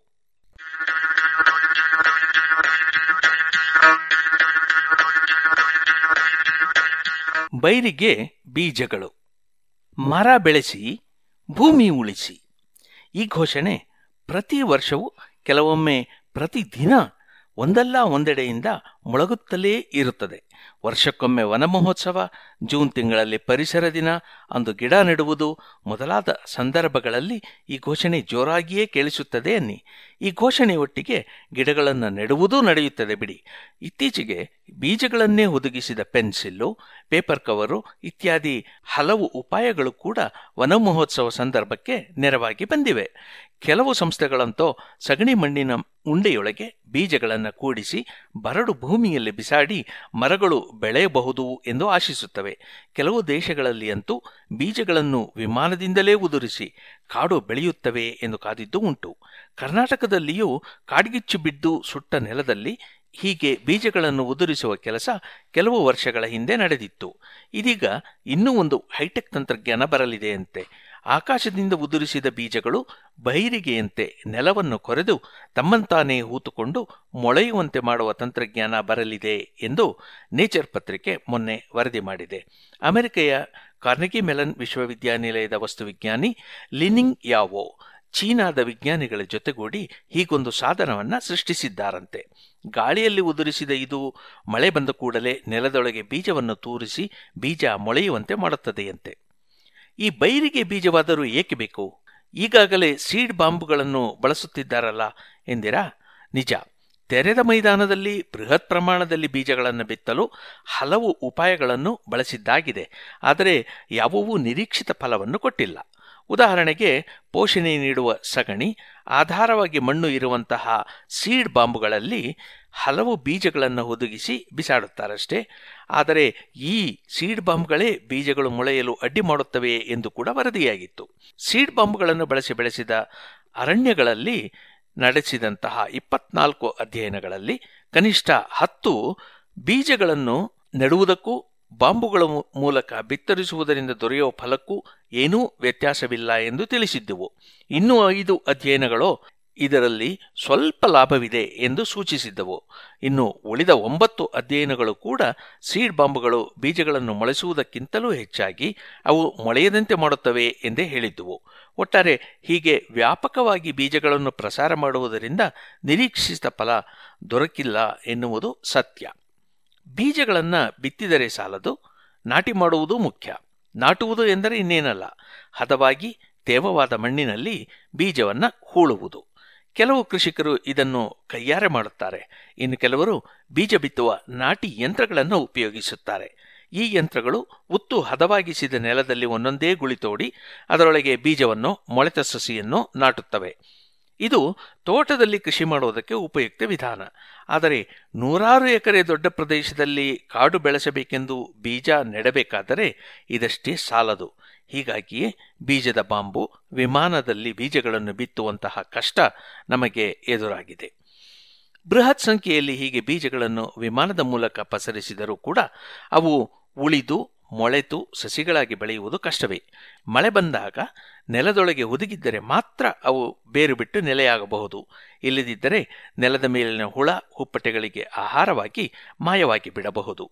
ಹೀಗೆ ಬೀಜವನ್ನು ಬಿತ್ತರಿಸುವಾಗ ಅವು ತಮ್ಮಂತಾನೇ ನೆಲದೊಳಗೆ ನಾಟುವಂತೆ ಮಾಡಬಹುದೇ?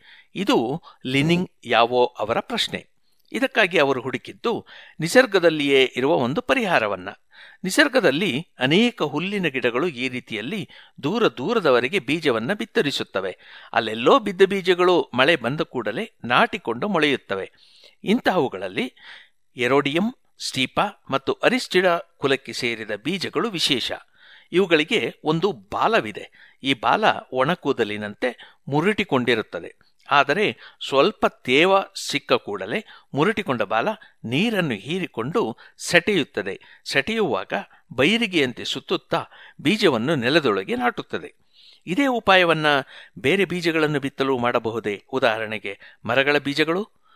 ಲಿನಿಂಗ್ ಯಾವೋ ತಂಡ ಹುಲ್ಲಿನ ಬೀಜಕ್ಕಿಂತ ಹತ್ತಾರು ಪಟ್ಟು ದೊಡ್ಡದಾದ ಪೈನ್ ಮರಗಳ ಬೀಜಗಳನ್ನು ಹೀಗೆ ನೆಲದಲ್ಲಿ ಹುದುಗಿಸಲು ಬೈರಿಗೆ ತಂತ್ರವನ್ನು ರೂಪಿಸಲು ನಿರ್ಧರಿಸಿತು.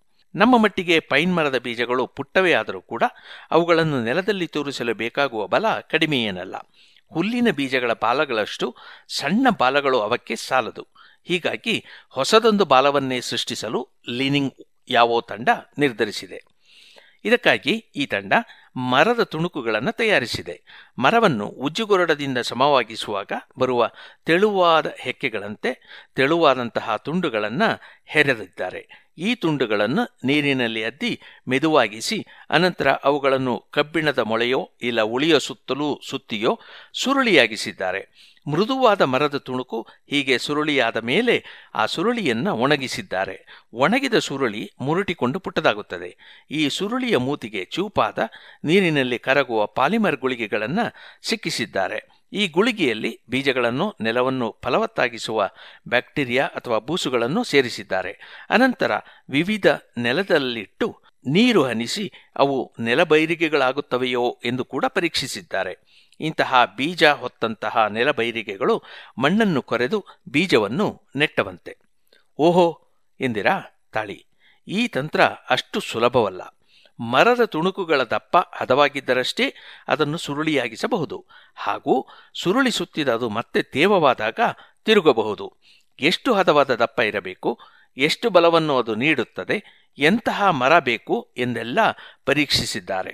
ಜೊತೆಗೆ ಈ ಬೈರಿಗೆ ಹಿಡಿಯಲ್ಲಿ ಎಷ್ಟು ರೆಕ್ಕೆಗಳಿರಬೇಕು ಎನ್ನುವುದೂ ಮುಖ್ಯವಂತೆ. ಅದಕ್ಕಾಗಿ ಬಾಲದಲ್ಲಿ ಮೂರು ರೆಕ್ಕೆ ಅಥವಾ ಇಡೀ ಬೈರಿಗೆಯನ್ನೇ ಎರಡು ಮರದ ತುಣುಕುಗಳ ಸುರುಳಿಯನ್ನಾಗಿಯೂ ಮಾಡಿ ಪರೀಕ್ಷೆ ಮಾಡಿದ್ದಾರೆ. ಮೂರು ರೆಕ್ಕೆಯ ಬೈರಿಗೆ ಬಹಳ ಚೆನ್ನಾಗಿ ನೆಲವನ್ನು ಕೊರೆಯುತ್ತದೆಯಂತೆ. ಇವರು ತಯಾರಿಸಿದ ಬೈರಿಗೆ ಬೀಜಗಳು ಸುಮಾರು ಮೂವತ್ತು ಸೆಂಟಿಮೀಟರ್ ದೊಡ್ಡವು, ಅಂದರೆ ಹೆಚ್ಚು ಕಡಿಮೆ ಒಂದಡಿ. ಅವುಗಳೊಳಗೆ ಎಪ್ಪತ್ತರಿಂದ ನೂರು ಮಿಲಿಗ್ರಾಂ ತೂಗುವ ಹಗುರವಾದ, ಆದರೆ ಸುಮಾರು ಅರ್ಧದಿಂದ ಒಂದು ಸೆಂಟಿಮೀಟರ್ ಉದ್ದದ ಪೈನ್ ಮರದ ಬೀಜಗಳಿದ್ದುವು.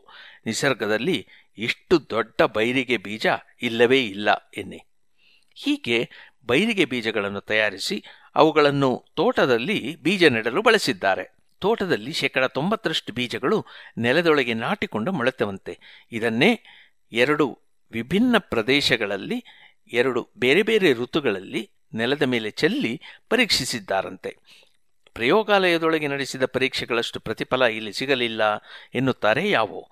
ಇವರು ಚೆಲ್ಲಿದ ಬೀಜಗಳಲ್ಲಿ ಶೇಕಡ ಅರವತ್ತರಷ್ಟು ಮಾತ್ರ ನಾಟಿಯಾಗಿ ಮೊಳೆತವು. ಉಳಿದವು ಆಗಿರಲಿಲ್ಲ. ಇದಕ್ಕೆ ಮಳೆ, ಗಾಳಿ ಮೊದಲಾದಂತಹ ನೈಸರ್ಗಿಕ ಅಂಶಗಳು ಕಾರಣ ಇರಬಹುದು. ಇಷ್ಟು ನಷ್ಟ ಆಗಿಯೂ ಬಹಳಷ್ಟು ಪೈನ್ ಬೀಜಗಳು ಬೆಳೆದದ್ದು ವಿಶೇಷ.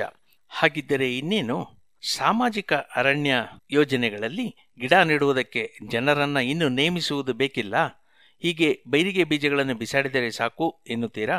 ಅದುವೂ ಆಗಬಹುದು. ಆದರೆ ಆಗ ಈ ಬೀಜಗಳನ್ನು ತಯಾರಿಸುವ ಕಂಪನಿಗಷ್ಟೇ ಆದಾಯ ಆದೀತು ಅಯ್ಯೋ, ಏನು ವಿಜ್ಞಾನವೋ. ನಿಸರ್ಗವನ್ನು ಅದರ ಪಾಡಿಗೆ ಬಿಟ್ಟು ಬಿಟ್ಟರೆ ಅದು ಕಾಡು ಬೆಳೆಸಿಕೊಳ್ಳುವುದಿಲ್ಲವೇ ಎಂದು ನೀವು ಹೇಳಬಹುದು. ನಿಜ. ಆದರೆ ಆ ಕಾಡು ನಮಗೆ ಬೇಕಾದಂತೆ ಇರಬೇಕಲ್ಲ ಎನ್ನುವುದು ವಿಜ್ಞಾನಿಗಳ ಪ್ರಶ್ನೆ.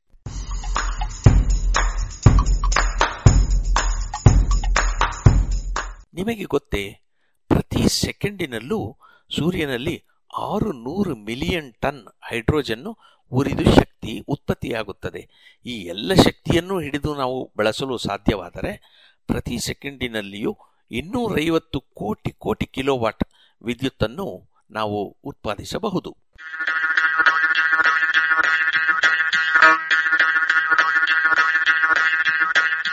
ಪಾಬ್ಲೋ ನೆರುಡಾ ಸಾವಿನ ಗುಟ್ಟು. ಪಾಬ್ಲೋ ನೆರುಡಾ ಸಾವಿನ ಗುಟ್ಟು. ಪಾಬ್ಲೋ ನೆರುಡಾ ಗೊತ್ತಿರಬೇಕಲ್ಲ? ಸಾವಿರದ ಒಂಬೈನೂರ ಎಪ್ಪತ್ತೊಂದರಲ್ಲಿ ಸಾಹಿತ್ಯಕ್ಕಾಗಿ ನೊಬೆಲ್ ಪ್ರಶಸ್ತಿ ಪಡೆದವ. ಅದಕ್ಕಿಂತಲೂ ಮುಖ್ಯವಾಗಿ ತಮ್ಮ ಕವನಗಳಿಂದ ಚಿಲಿಯಲ್ಲಿ ರಾಜಕೀಯ ಕ್ರಾಂತಿಯನ್ನು ಉಂಟುಮಾಡಿದವ. ಸಾವಿನ ಬಗ್ಗೆ ಒಂದು ಕವನದಲ್ಲಿ ಆತ ಹೀಗೆ ಬರೆದಿದ್ದ. ಸಾವು ಪೊರಕೆಯ ವೇಷಧಾರಿಯಾಗಿ ನಡೆಯುತ್ತಿದೆ. ಬೆದಕುತ್ತ ಶವಗಳಿಗಾಗಿ ಗುಡಿಸುತ್ತಿದೆ. ಪೊರಕೆಯೊಳಗೆ ಅಡಗಿದೆ ಕಾಲ ಬಾಯ್ದೆರೆದು ನುಂಗಲಿದೆ ಕಸಬರಲಾಗಿ. ದಾರದ ಹುಡುಕಾಟದಲ್ಲಿರುವ ಸೂಜಿಯಂತೆ ಚುಚ್ಚಲಿದೆ. ಸಾವನ್ನು ಕಸಬರಲಿನಲ್ಲಿಯೂ ಕಂಡ ನೆರುಡಾಗೆ, ಬಹುಶಃ ಅದು ಆತ ಇಲ್ಲದ ಮೇಲೂ ಚುಚ್ಚುತ್ತಲೇ ಇರಬಹುದು ಎಂದು ಗೊತ್ತಿರಲಿಲ್ಲವೇನೋ. ಪಾಬ್ಲೋ ನೆರುಡ ಸತ್ತಿದ್ದು ಹೇಗೆ ಎನ್ನುವ ಸಂದೇಹ ಆತ ಸತ್ತು ಐವತ್ತು ವರ್ಷಗಳಾದ ಮೇಲೂ ಚುಚ್ಚುತ್ತಲೇ ಇದೆ. ಹತ್ತು ವರ್ಷಗಳ ವೈಜ್ಞಾನಿಕ ಅಧ್ಯಯನಗಳ ನಂತರವೂ ಈ ಅನುಮಾನದ ಸೂಜಿ ಇನ್ನೂ ದಾರವನ್ನು ಹುಡುಕುತ್ತಲೇ ಇದೆ ಎನ್ನುತ್ತದೆ. ಇತ್ತೀಚೆಗೆ ನೇಚರ್ ಪತ್ರಿಕೆಯಲ್ಲಿ ಪ್ರಕಟವಾದೊಂದು ವರದಿ. ಪಾಬ್ಲೋ ನೆರುಡಾ ಚಿಲಿ ದೇಶದ ಸುಪ್ರಸಿದ್ಧ ಕವಿಯಷ್ಟೇ ಅಲ್ಲ, ರಾಜಕೀಯ ವ್ಯಕ್ತಿಯೂ ಆಗಿದ್ದ. ಸಾವಿರದ ಒಂಬೈನೂರ ಎಪ್ಪತ್ತರಿಂದ ಸಾವಿರದ ಒಂಬೈನೂರ ಎಪ್ಪತ್ಮೂರರವರೆಗೆ ಚಿಲಿಯಲ್ಲಿ ಕಮ್ಯುನಿಸ್ಟರ ಸರ್ಕಾರವಿತ್ತು. ನೆರುಡಾನ ಆಪ್ತಮಿತ್ರ ಸಾಲ್ವಡಾರ್ ಅಲೆಂಡೆ ಚಿಲಿಯ ಅಧ್ಯಕ್ಷನಾಗಿದ್ದ. ಆ ಸರಕಾರದಲ್ಲಿ ನೆರುಡಾ ಮಂತ್ರಿಯೂ ಆಗಿದ್ದ. ಆದರೆ ಸೆಪ್ಟೆಂಬರ್ ಸಾವಿರದ ಒಂಬೈನೂರ ಎಪ್ಪತ್ಮೂರರಲ್ಲಿ ಚಿಲಿಯ ಸೇನಾಧಿಪತಿ ಆಗಸ್ಟಾ ಪಿನೋಷೆ ಈ ಸರಕಾರವನ್ನು ಕಿತ್ತೊಗೆದು ಮಿಲಿಟರಿ ಸರ್ವಾಧಿಕಾರವನ್ನು ಸ್ಥಾಪಿಸಿದ. ಹೀಗೆ ಸರಕಾರ ಬದಲಾದ ಕಾರಣ ಅಲೆಂಡೆ ವಿಷ ಸೇವಿಸಿ ಆತ್ಮಹತ್ಯೆ ಮಾಡಿಕೊಂಡ. ಅದೇ ಸಮಯದಲ್ಲಿ ನೆರುಡಾ ಕೂಡ ಆಸ್ಪತ್ರೆ ಸೇರಿದ್ದ. ಸರಕಾರ ಬದಲಾದ ಹನ್ನೆರಡೇ ದಿನಗಳಲ್ಲಿ ಆತನು ಮರಣಿಸಿದ. ಆತನ ಮರಣವನ್ನು ಆಪ್ತರು ಅಸಹಜವೆಂದು ಸರಕಾರ ಸಹಜವೆಂದು ಪರಿಗಣಿಸಿದ್ದವು. ಏಕೆಂದರೆ ಪ್ರಾಸ್ಟೇಟ್ ಕ್ಯಾನ್ಸರಿನ ಚಿಕಿತ್ಸೆಗೆಂದು ಆಸ್ಪತ್ರೆ ಸೇರಿದ್ದ ನೆರುಡ ಮನೆಗೆ ಮರಳಿದ್ದ. ಆದರೆ ತಕ್ಷಣವೇ ಸಾವನ್ನಪ್ಪಿದ್ದ. ವೈದ್ಯರು ಅದು ಹೃದಯಾಘಾತ ಎಂದಿದ್ದರು. ಆದರೆ ಈ ಸಾವಿನ ಕಾರಣವನ್ನು ಗುಡಿಸಿ ಮೂಲೆಗಿಡಲಾಗಿರಲಿಲ್ಲ. ಸುಮಾರು ನಲವತ್ತು ವರ್ಷಗಳ ನಂತರ, ಅಂದರೆ ಎರಡು ಸಾವಿರದ ಹನ್ನೊಂದನೇ ಇಸವಿಯಲ್ಲಿ, ನೆರುಡ ಸಾಯುವಾಗ ಆತನ ಚಾಲಕನಾಗಿದ್ದ ವ್ಯಕ್ತಿ, ನೆರುಡ ಸಾವು ಸಹಜವಾಗಿರಲಿಲ್ಲ, ಆತನನ್ನು ವಿಷ ನೀಡಿ ಕೊಲ್ಲಲಾಯಿತು ಸಾಯುವ ಮೊದಲು ಆತನಿಗೆ ಯಾರೋ ವೈದ್ಯರು ಹೇಳದಿದ್ದ ಇಂಜೆಕ್ಷನ್ ನೀಡಿದ್ದರು ಅದರಿಂದಲೇ ನೆರುಡಾ ಸತ್ತಿರಬೇಕು ಎಂದು ಹೇಳಿದ್ದ. ಇದು ದೊಡ್ಡ ಸುದ್ದಿಯಾಗಿತ್ತು. ಚಿಲಿ ಸರಕಾರ ಇದನ್ನು ಗಂಭೀರವಾಗಿ ಪರಿಗಣಿಸಿ ನೆರುಡಾನ ಸಾವಿನ ರಹಸ್ಯವನ್ನು ರಟ್ಟು ಮಾಡಲು ವಿಜ್ಞಾನಿಗಳ ಸಮಿತಿಯನ್ನು ರಚಿಸಿತು. ನ್ಯಾಯಾಲಯ ನೆರುಡಾನ ಶವವನ್ನು ಮತ್ತೆ ಅಗೆದು ಪರೀಕ್ಷೆ ನಡೆಸಲು ಅನುಮತಿ ನೀಡಿತ್ತು. ಅದಾದ ನಂತರ ಮೂರು ವೈಜ್ಞಾನಿಕ ಸಮಿತಿಗಳು ನೆರುಡಾನ ಸಾವಿನ ಕಾರಣವನ್ನು ಪರಿಶೀಲಿಸಿವೆ. ಮೊದಲು ರೂಪುಗೊಂಡ ಸಮಿತಿ ಎರಡು ಸಾವಿರದ ಹದಿಮೂರನೇ ಇಸವಿಯಲ್ಲಿ ನೆರುಡಾ ಪ್ರಾಸ್ಟೇಟ್ ಗ್ರಂಥಿಯ ಕ್ಯಾನ್ಸರಿನ ಕಾರಣವಾಗಿ ಸಾವನ್ನಪ್ಪಿದ್ದಾನೆ ಎಂದು ತೀರ್ಮಾನಿಸಿತ್ತು. ಆದರೆ ಅದನ್ನು ಒಪ್ಪದ ನ್ಯಾಯಾಲಯ ಇನ್ನೂ ಒಂದು ಪರಿಣತರ ಸಮಿತಿಯನ್ನು ನೇಮಿಸಿತ್ತು. ಈ ಸಮಿತಿಯು ಸಾವಿಗೆ ನಿರ್ದಿಷ್ಟ ಕಾರಣಗಳನ್ನು ಹೇಳದಿದ್ದರೂ ಪ್ಯಾಬ್ಲೋ ನೆರುಡಾನ ಕೆಲವು ಹಲ್ಲುಗಳ ಸಂಧಿಗಳಲ್ಲಿ ಮಾರಣಾಂತಿಕವಾದ ಬ್ಯಾಕ್ಟೀರಿಯಾಗಳು ಇದ್ದವು ಎಂದು ಪತ್ತೆ ಮಾಡಿತ್ತು. ಪಳೆಯುಳಿಕೆಗಳಲ್ಲಿ ಇರುವ ಡಿಎನ್ಎಯನ್ನು ಹೆಕ್ಕಿ ಪರೀಕ್ಷಿಸಬಲ್ಲ ತಂತ್ರಜ್ಞಾನವನ್ನು ಬಳಸಿ ಹಲ್ಲುಗಳಲ್ಲಿದ್ದ ಡಿಎನ್ಎ ಯಾವ ಜೀವಿಯದ್ದೆಂದು ತಿಳಿಯಲು ಪ್ರಯತ್ನಿಸಿದ್ದರು. ಅದು ಕ್ಲಾಸ್ಟ್ರಿಡಿಯಂ ಬಾಟುಲಿನಂ ಎನ್ನುವ ಬ್ಯಾಕ್ಟೀರಿಯಾವಿನದ್ದು ಎಂದು ಸ್ಪಷ್ಟವಾಗಿತ್ತು. ಈ ಬ್ಯಾಕ್ಟೀರಿಯಾ ರಕ್ತದಲ್ಲಿ ಸೋಂಕುಂಟು ಮಾಡುವಂಥದ್ದು. ಧನುರ್ವಾಯು ಎನ್ನುವ ರೋಗಕ್ಕೆ ಕಾರಣವಾಗುತ್ತದೆ. ರಕ್ತದಲ್ಲಿ ಅದರ ವಿಷ ಇದ್ದಲ್ಲಿ ನರಮಂಡಲಕ್ಕೆ ಧಕ್ಕೆಯಾಗುತ್ತದೆ ಎನ್ನುವುದು ತಿಳಿದಿತ್ತು. ಆ ಬ್ಯಾಕ್ಟೀರಿಯಾ ಹಲ್ಲಿನಲ್ಲಿ ಹೇಗೆ ಸೇರಿಕೊಂಡಿತು? ದೇಹದಲ್ಲಿ ಮೊದಲೇ ಇತ್ತೇ ಅಥವಾ ಅನಂತರ ಅದು ಅಲ್ಲಿ ಬಂತೆ? ಈ ಪ್ರಶ್ನೆ ಉದ್ಭವವಾಯಿತು. ಹಾಗೊಮ್ಮೆ ಆ ಬ್ಯಾಕ್ಟೀರಿಯಾ ನೆರುಡಾನ ಸಾವಿನ ನಂತರ ಹಲ್ಲಿನಲ್ಲಿ ಕೂಡಿಕೊಂಡಿದೆ ಎಂದಾದರೆ ಸಾವು ಸಹಜ. ಇಲ್ಲವಾದರೆ ಸಾವು ಒಂದೋ ಸ್ವಾಭಾವಿಕವಾಗಿ ಆಹಾರದಲ್ಲಿ ಸೇರಿದ ಬ್ಯಾಕ್ಟೀರಿಯಾದಿಂದ ಆಗಿರಬೇಕು, ಇಲ್ಲವೇ ಉದ್ದೇಶಪೂರ್ವಕವಾಗಿ ಅದನ್ನು ರಕ್ತಕ್ಕೆ ಚುಚ್ಚಿ ಯಾರಾದರೂ ಕೊಂದಿರಬೇಕಷ್ಟೆ. ಇದನ್ನು ತೀರ್ಮಾನಿಸುವುದು ಸುಲಭವಲ್ಲ. ಇದಕ್ಕಾಗಿ ಇನ್ನೂ ಒಂದು ಪರಿಣತರ ತಂಡವನ್ನು ಸೃಷ್ಟಿಸಲಾಯಿತು. Canada, America, Netherland, Chile, Brazil ಮೊದಲಾದ ಹಲವು ರಾಷ್ಟ್ರಗಳಿಂದ ಆಯ್ದ ವಿಜ್ಞಾನಿಗಳ ತಂಡವನ್ನು ರಚಿಸಲಾಯಿತು. ಈ ತಂಡ ಇತ್ತೀಚಿನ ಹೊಸ ತಂತ್ರಗಳನ್ನು ಬಳಸಿಕೊಂಡು ನೆರುಡಾನ ಶವದ ಹಲ್ಲಿನಲ್ಲಿ ಇದ್ದ ಬ್ಯಾಕ್ಟೀರಿಯಾ ಉಳಿಕೆಗಳ ವಯಸ್ಸನ್ನು ನಿರ್ಧರಿಸಲು ಪ್ರಯತ್ನಿಸಿವೆ. ಈ ಡಿಎನ್ಎಯಲ್ಲಿ ಕಾಣುವ ದೋಷಗಳ ಸಂಖ್ಯೆಯನ್ನು ಲೆಕ್ಕ ಹಾಕಿ ಅಷ್ಟು ದೋಷಗಳು ಒಟ್ಟಾಗಬೇಕಾದರೆ ಎಷ್ಟು ಸಮಯ ಡಿಎನ್ಎ ಕೊಳೆಯಬೇಕು ಎಂದು ಗಣಿಸಿದೆ. ಇದು ಹೊಸ ತಂತ್ರ. ಇದರ ಪ್ರಕಾರ ನೆರುಡಾನ ಹಲ್ಲಿನಲ್ಲಿದ್ದ ಬ್ಯಾಕ್ಟೀರಿಯಾ ಆತನ ಸಾವಿಗೂ ಮುನ್ನವೇ ಇತ್ತೆಂದು ಲೆಕ್ಕ ಹಾಕಲಾಗಿದೆ. ದುರದೃಷ್ಟವಶಾತ್ ಈ ವರದಿ ನಿಜವೋ ಅಲ್ಲವೋ ಎನ್ನುವುದನ್ನು ಖಚಿತಪಡಿಸಲು ಅಲ್ಲಿಯ ಕಾನೂನು ಅಡ್ಡಿಯಾಗಿದೆ. ನೆರುಡಾ ಸಾವಿನ ತನಿಖೆಯನ್ನು ಎರಡು ಸಾವಿರದ ಐದಕ್ಕೂ ಹಿಂದೆ ಇದ್ದ ಕಾನೂನಿನ ಅಡಿಯಲ್ಲಿ ನಡೆಸಲಾಗುತ್ತಿದೆಯಂತೆ. ಈ ಕಾನೂನಿನ ಪ್ರಕಾರ ಸಾಕ್ಷಿಗಳು ನ್ಯಾಯಾಲಯದಿಂದಾಚೆಗೆ ಮಾಹಿತಿಯನ್ನು ನೀಡುವಂತಿಲ್ಲ. ಹೀಗಾಗಿ ವರದಿಯಲ್ಲಿ ಇರುವುದು ನಿಜವೋ ಅಲ್ಲವೋ ಎನ್ನುವುದನ್ನು ಯಾವ ವಿಜ್ಞಾನಿಯೂ ಬಾಯಿ ಬಿಟ್ಟು ಹೇಳುತ್ತಿಲ್ಲ. ನ್ಯಾಯಾಲಯವೇ ಇದನ್ನು ಹೇಳುವವರೆಗೂ ಕಾಯಬೇಕು ಎನ್ನುತ್ತದೆ ನೇಚರ್. ನ್ಯಾಯಾಲಯ ವರದಿಯನ್ನು ಬಹಿರಂಗಪಡಿಸಿದರೂ ನೆರುಡಾನ ಸಾವಿನ ಕಾರಣವನ್ನು ಎಲ್ಲರೂ ಒಪ್ಪಬಹುದೇ? ಬಹುಶಃ ನೆರುಡಾ ಕೂಡ ತನ್ನ ಸಾವಿನ ಕಾರಣ ಇಷ್ಟು ಗೊಂದಲಮಯವಾಗುತ್ತದೆ ಎಂದು ನಂಬಿರಲಿಕ್ಕಿಲ್ಲ. ಈ ಕಥೆ ಒಂದು ರೀತಿ ನಮ್ಮ ಸುಭಾಷ್ ಚಂದ್ರ ಬೋಸರ ಸಾವು, ಲಾಲ್ ಬಹದ್ದೂರ್ ಶಾಸ್ತ್ರಿ, ರಾಜೀವ್ ಗಾಂಧಿಯವರ ಸಾವಿನಂತೆ ಗೊಂದಲದ ಗೂಡಾಗಿಯೇ ಉಳಿಯಬಹುದು. ಅದನ್ನು ವಿಜ್ಞಾನವು ತಪ್ಪಿಸಲಾರದು. ಏನಂತೀರಿ?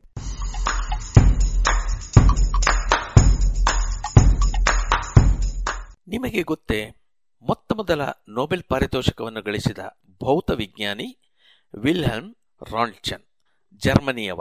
ಈತ ಎಕ್ಸ್ರೇಗಳನ್ನು ತಯಾರಿಸುವುದು ಹೇಗೆ ಎಂಬುದನ್ನು ಪತ್ತೆ ಮಾಡಿದ್ದಕ್ಕಾಗಿ ಈ ಪ್ರಶಸ್ತಿಯನ್ನು ಗಳಿಸಿದ್ದ. ಅದು ಸಾವಿರದ ಒಂಬೈನೂರ ಒಂದರಲ್ಲಿ.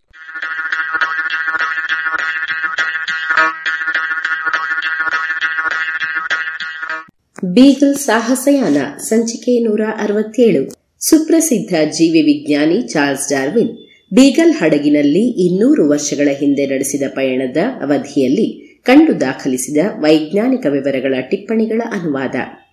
ಜನವರಿ ಹನ್ನೆರಡು, ಸಾವಿರದ ಎಂಟುನೂರ ಮೂವತ್ತಾರು.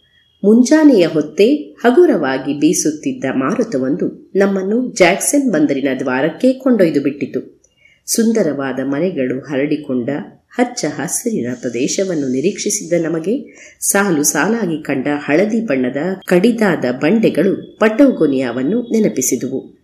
ಬಿಳಿಯ ಬಣ್ಣದ ಬಂಡೆಯೊಂದರ ಮೇಲೆ ಕಟ್ಟಿದ್ದ ಒಂಟಿ ಲೈಟ್ ಹೌಸ್ ಒಂದು ಹತ್ತಿರದಲ್ಲಿಯೇ ಯಾವುದೋ ದೊಡ್ಡ ಜನವಸತಿ ಇರುವ ಪಟ್ಟಣವಿದೆ ಎಂದು ನಮಗೆ ಸೂಚಿಸಿತು. ಬಂದರನ್ನು ಪ್ರವೇಶಿಸಿದ ನಮಗೆ ಅದು ವಿಶಾಲವಾಗಿಯೂ ಚೆನ್ನಾಗಿಯೂ ಕಂಡಿತು. ಪದರ ಪದರವಾಗಿ ಬಿಟ್ಟಿದ್ದ ಸುಣ್ಣ ಕಲ್ಲುಗಳ ಕಡಿದಾದ ತೀರ ಅಂಚಿಗಿತ್ತು. ಇಡೀ ಪ್ರದೇಶ ಹೆಚ್ಚು ಕಡಿಮೆ ಸಪಾಟಾಗಿದ್ದು, ಹೊರಟು ಪೊದೆಗಳಿಂದ ತುಂಬಿ ಅಲ್ಲಿನ ಫಲವತ್ತತೆಯ ಕೊರತೆಯನ್ನು ಎತ್ತಿ ತೋರಿಸುತ್ತಿತ್ತು. ಇನ್ನಷ್ಟು ಒಳಗೆ ಸಾಗಿದಂತೆಲ್ಲ ಸ್ವಲ್ಪ ಸುಧಾರಣೆ ಕಂಡಿತು. ಅಲ್ಲಲ್ಲಿ ಸುಂದರವಾದ ಮನೆಗಳು, ಗುಡಿಸಲುಗಳು, ತೀರದ ಗುಂಟ ಹರಡಿಕೊಂಡಿದ್ದುವು.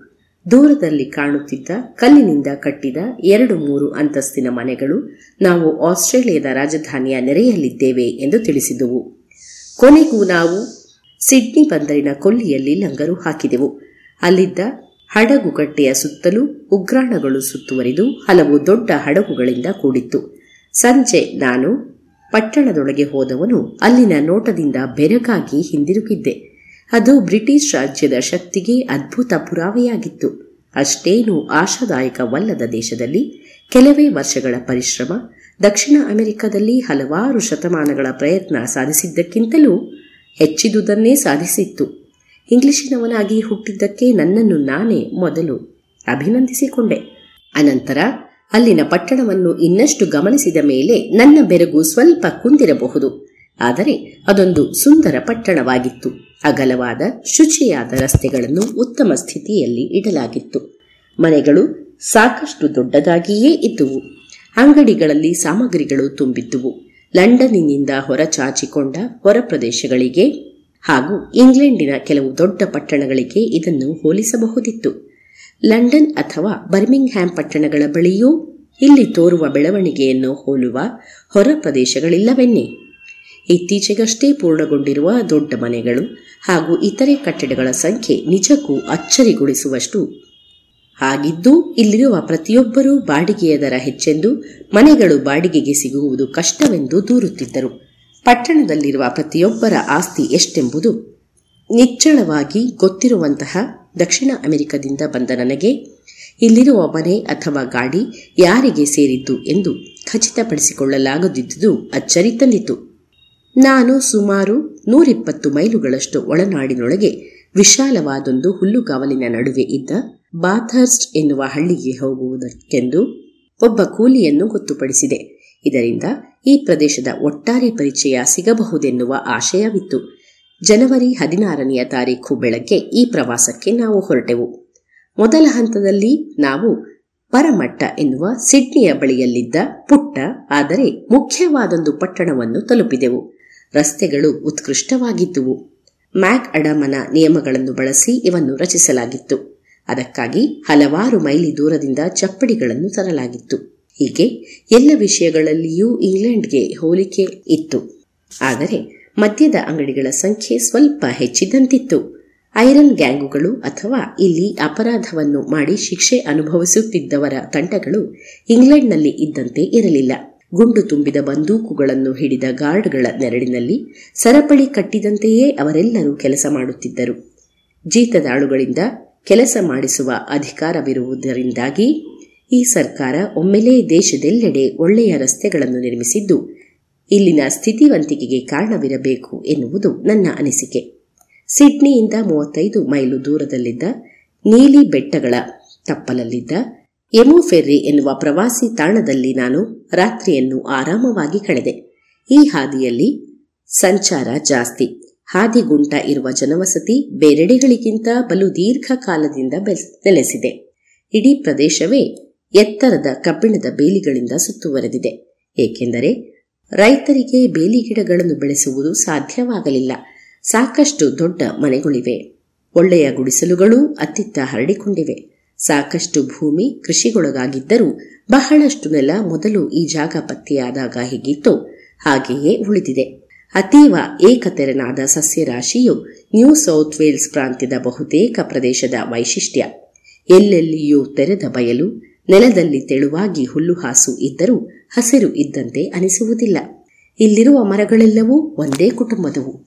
ಅವುಗಳ ಎಲೆಗಳು ಯುರೋಪಿನ ಮರಗಳಲ್ಲಿ ಇರುವಂತೆ ಅಡ್ಡಡ್ಡಲಾಗಿ ಹರಡಿಕೊಳ್ಳದೆ ಎತ್ತರೆತ್ತರಕ್ಕೆ ಬೆಳೆದಿರುತ್ತವೆ. ಎಲೆಗಳ ದಟ್ಟಣೆಯೂ ವಿರಳ. ತೆಳು ಹಸಿರು ಬಣ್ಣದ ಎಲೆಗಳಿಗೆ ಹೊಳಪೇ ಇಲ್ಲ. ಹೀಗಾಗಿ ಇಲ್ಲಿನ ಕಾಡುಗಳೆಲ್ಲವೂ ಹಗುರವಾಗಿಯೂ ನೆರಳೇ ಇಲ್ಲದಂಥವಾಗಿಯೂ ತೋರುತ್ತವೆ. ಎಲೆಗಳು ಋತುವಿಗೆ ತಕ್ಕಂತೆ ಉದುರುವಂಥವಲ್ಲ. ಇದು ದಕ್ಷಿಣ ಗೋಲಾರ್ಧದಲ್ಲಿ ಅಂದರೆ ದಕ್ಷಿಣ ಅಮೆರಿಕ, ಆಸ್ಟ್ರೇಲಿಯಾ ಹಾಗೂ ಕೇಪ್ ಆಫ್ ಗುಡ್ ಹೋಪ್ನಲ್ಲಿರುವ ಎಲ್ಲ ಸಸ್ಯರಾಶಿಗೂ ಸಾಮಾನ್ಯವಾದ ಗುಣವಿರಬೇಕು. ಈ ಗೋಲಾರ್ಧದ ವಾಸಿಗಳು ಹಾಗೂ ಉಷ್ಣವಲಯಗಳ ನಡಿರುವ ಪ್ರದೇಶಗಳಲ್ಲಿ ಇಂಗ್ಲೆಂಡ್ನವರಿಗೆ ಸಾಮಾನ್ಯವಾದ ಹಾಗೂ ಪ್ರಪಂಚದಲ್ಲಿ ಅತಿ ಸಾಮಾನ್ಯವಾದೊಂದು ಸುಂದರ ದೃಶ್ಯವನ್ನು ಕಾಣಲಾರೆವು. ಎಲೆಗಳಿಲ್ಲದ ಮರಗಳು ತಟಕ್ಕನೆ ಬಣ್ಣ ಬಣ್ಣದ ಎಲೆಗಳನ್ನು ತೊಡುವ ದೃಶ್ಯ ಇಲ್ಲಿ ಕಾಣಸಿಗದು. ಆದರೆ ಆ ಸೌಂದರ್ಯವನ್ನು ಕಾಣಲು ನಾವು ತೆರುವ ಬೆಲೆ ಕಡಿಮೆಯೇನಲ್ಲ ಎಂದು ಅವರು ವಾದಿಸಬಹುದು. ಹಲವು ತಿಂಗಳುಗಳ ಕಾಲ ಬರಿದೇ ಕಾಂಡಗಳನ್ನು ನಾವು ಕಾಣಬೇಕಾಗುತ್ತದೆ. ಇದು ಸತ್ಯವೇ ಆದರೂ ವಸಂತ ಕಾಲದಲ್ಲಿ ತೋರುವ ಹಚ್ಚ ಹಸಿರಿಗೆ ಹೊಂದಿಕೊಂಡ ನಮ್ಮ ಕಣ್ಣುಗಳಿಗೆ ದೊರೆಯುವ ಅನುಭವ, ತೃಪ್ತಿ, ಖುಷಿ, ವರ್ಷವಿಡೀ ಸಮೃದ್ಧಿಯಾಗಿ ಉತ್ಪಾದನೆ ಇರುವಂತಹ ಉಷ್ಣವಲಯದ ನಿವಾಸಿಗಳಿಗೆ ದೊರಕುವುದಿಲ್ಲವೆನ್ನಿ. ಕೆಲವು ಗ್ಲೂಗಮ್ ಮರಗಳ ಹೊರತಾಗಿ ಇಲ್ಲಿರುವ ಬಹುತೇಕ ಮರಗಳು ಅತಿ ದೊಡ್ಡವಾಗೇನೂ ಬೆಳೆಯುವುದಿಲ್ಲ. ಆದರೆ ಅವು ಎತ್ತರಕ್ಕೆ ನೇರವಾಗಿ ಬೆಳೆಯಬಲ್ಲವು. ಕೆಲವು ನೀಲಗಿರಿ ಮರಗಳ ತೊಗಟೆಗಳು ವರ್ಷದಲ್ಲೊಮ್ಮೆ ಉದುರುತ್ತವೆ ಅಥವಾ ಮರದಿಂದ ಬಿರಿದು ಗಾಳಿಯಲ್ಲಿ ತೂಗಾಡುತ್ತಿರುತ್ತದೆ. ಇದರಿಂದಾಗಿ ಕಾಡುಗಳು ಅಶುಚಿಯಾಗಿಯೂ ಪಾಳು ಬಿದ್ದಂತೆ ತೋರುತ್ತವೆ.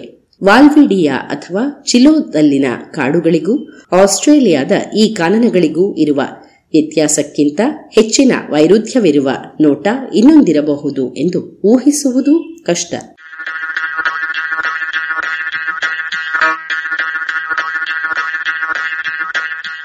ವಾರದ ವಿಜ್ಞಾನಿ ಹರ್ಬರ್ಟ್ ಹೆನ್ರಿ ಡೋ, ಅಮೆರಿಕನ್ ರಸಾಯನ ವಿಜ್ಞಾನಿ ಹಾಗೂ ಉದ್ಯಮಿ.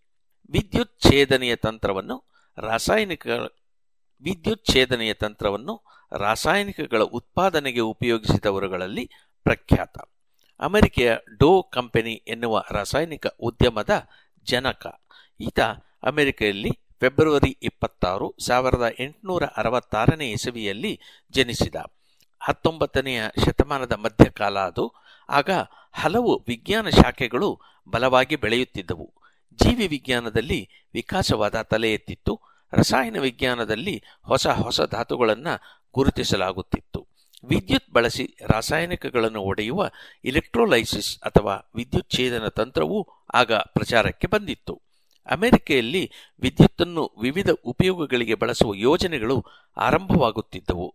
ಆಗ ಬಹಳ ಬೇಡಿಕೆಯಲ್ಲಿದ್ದ ಬ್ರೋಮಿನ್ ಎಂಬ ಧಾತುವನ್ನು ಬಳಕೆಗೆ ಬಾರದಂತಹ ಅತ್ಯಂತ ಕ್ಷಾರವಾದ ನೀರಿನೊಳಗೆ ವಿದ್ಯುತ್ತನ್ನು ಹರಿಸಿ ಈತ ಪ್ರತ್ಯೇಕಿಸಿದ. ಅದರ ತಯಾರಿಕೆಗಾಗಿ ಡೋ ಕೆಮಿಕಲ್ಸ್ ಎನ್ನುವ ಕಂಪನಿಯನ್ನು ಸ್ಥಾಪಿಸಿದ. ತದನಂತರ ಇದೇ ತಂತ್ರವನ್ನು ಬಳಸಿ, ತದನಂತರ ಇದೇ ತಂತ್ರವನ್ನು ಬಳಸಿ ಬೃಹತ್ ಪ್ರಮಾಣದಲ್ಲಿ ಕ್ಲೋರಿನ್ ತಯಾರಿಸಬಹುದು ಎಂದು ನಿರೂಪಿಸಿದ. ಅತ್ಯಂತ ಉಪಯುಕ್ತವಾದ ಮೆಗ್ನೀಷಿಯಂ ಧಾತುವನ್ನು ಕೂಡ ಅಪ್ಪಟ ರೂಪದಲ್ಲಿ ಇದೇ ಎಲೆಕ್ಟ್ರೋಲೈಸಿಸ್ ತಂತ್ರವನ್ನು ಬಳಸಿ ಉತ್ಪಾದಿಸಿದ ಮೊತ್ತ ಮೊದಲ ವ್ಯಕ್ತಿ ಈತ.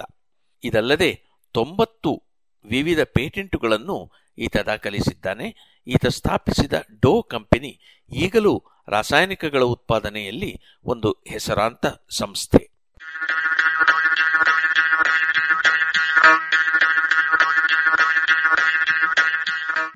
ಇದು ಇಂದಿನ ಜಾಣ ಸುದ್ದಿ. ರಚನೆ ಕೊಳ್ಳೇಗಾಲ ಶರ್ಮಾ. ಧ್ವನಿ ಶ್ರೀಮತಿ ಭಾರತಿ, ಶ್ರೀ ವಿಶ್ವಾಸ್ ಸೊಲಗಿ ಮತ್ತು ಶ್ರೀ ಕೊಳ್ಳೇಗಾಲ ಶರ್ಮಾ.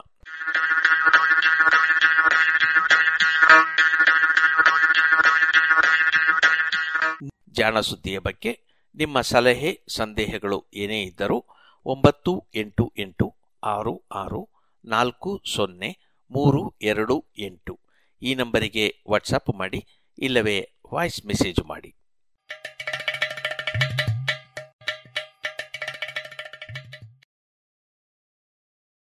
ಇದುವರೆಗೆ ಜಾಣ ಸುದ್ದಿಯಲ್ಲಿ ವಿಜ್ಞಾನ ವಿಚಾರ ವಿಸ್ಮಯಗಳ ಧ್ವನಿ ಪತ್ರಿಕೆಯನ್ನು ಕೇಳಿದಿರಿ. ಪ್ರಸ್ತುತಿ ಕೊಳ್ಳೇಗಾಲ ಶರ್ಮಾ.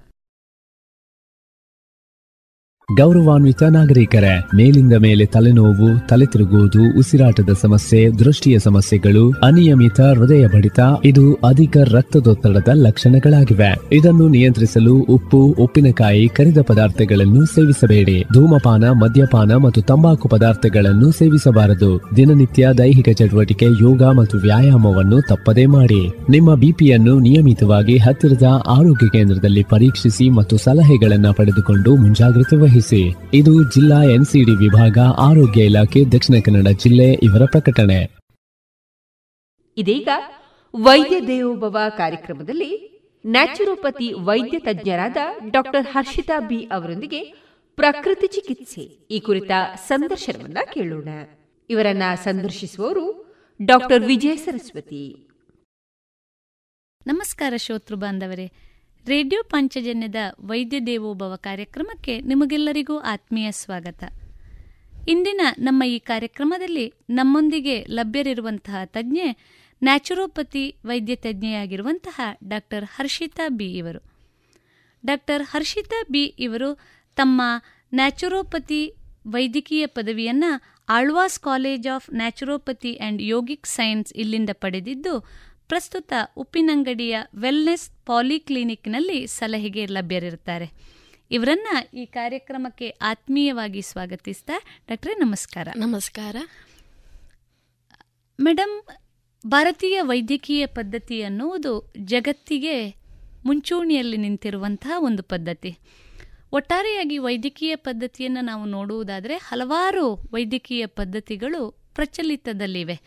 ಅದು ಆಲೋಪತಿ ಇರ್ಬೋದು ಹೋಮಿಯೋಪತಿ ಇರ್ಬೋದು, ಆಯುರ್ವೇದ ಪದ್ಧತಿ ಇರ್ಬೋದು, ನ್ಯಾಚುರೋಪತಿ ಇರ್ಬೋದು, ಯುನಾನಿ, ಅದ್ರ ಜೊತೆಗೆ ಸೂಜಿ ಚಿಕಿತ್ಸೆ, ಹೀಗೆ ಬೇರೆ ಬೇರೆ ರೀತಿಯಾದಂತಹ ವೈದ್ಯಕೀಯ ಪದ್ಧತಿಗಳು ಲಭ್ಯವಿದೆ. ಅದರಲ್ಲಿ ಮುಖ್ಯವಾಗಿ ಇವತ್ತು ನಾವು ಸಂವಾದ ನಡೆಸಲಿಕ್ಕಿರುವಂತಹ ಈ ನ್ಯಾಚುರೋಪತಿ ವೈದ್ಯಕೀಯ ಪದ್ಧತಿ, ಈ ಪದ್ಧತಿ ಏನು, ಹಾಗೂ ಉಳಿದ ವೈದ್ಯಕೀಯ ಪದ್ಧತಿಗಿಂತ ಇದು ಎಷ್ಟು ಭಿನ್ನವಾಗಿದೆ, ಇದನ್ನು ನಮ್ಮ ಶ್ರೋತೃ ಬಾಂಧವರಿಗೆ ತಿಳಿಸ್ತೀರಾ? ನ್ಯಾಚುರೋಪತಿಯನ್ನು ಪ್ರಕೃತಿ ಚಿಕಿತ್ಸೆ ಅಂತ ಕೂಡ ಹೇಳ್ತಾರೆ.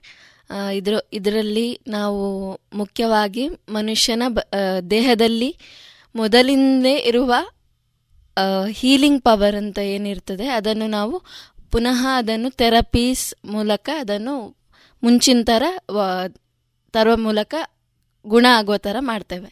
ಇದರಲ್ಲಿ ತುಂಬ, ಇದು ವೈದ್ಯಕೀಯ ಪದ್ಧತಿ ಎಲ್ಲದಕ್ಕಿಂತ ಸ್ವಲ್ಪ ವಿಭಿನ್ನವಾಗಿದೆ. ಅಂದರೆ ಇಲ್ಲಿ ನಾವು ಯಾವುದೇ ರೀತಿಯ ಮದ್ದನ್ನೆಲ್ಲ ಉಪಯೋಗ ಮಾಡುವುದಿಲ್ಲ. ಇದರಲ್ಲಿ ತುಂಬ ಥೆರಪೀಸ್ ಅಂದರೆ ಥೆರಪಿಗಳ ಹೈಡ್ರೋಥೆರಪಿ ಸೂಜಿ ಚಿಕಿತ್ಸೆ, ಮಣ್ಣಿನ ಚಿಕಿತ್ಸೆ ಫಿಸಿಯೋಥೆರಪಿ ಆಹಾರ ಚಿಕಿತ್ಸೆ ಮತ್ತು ಉಪವಾಸ ಚಿಕಿತ್ಸೆ ಇವುಗಳೆಲ್ಲ ಬರುತ್ತವೆ.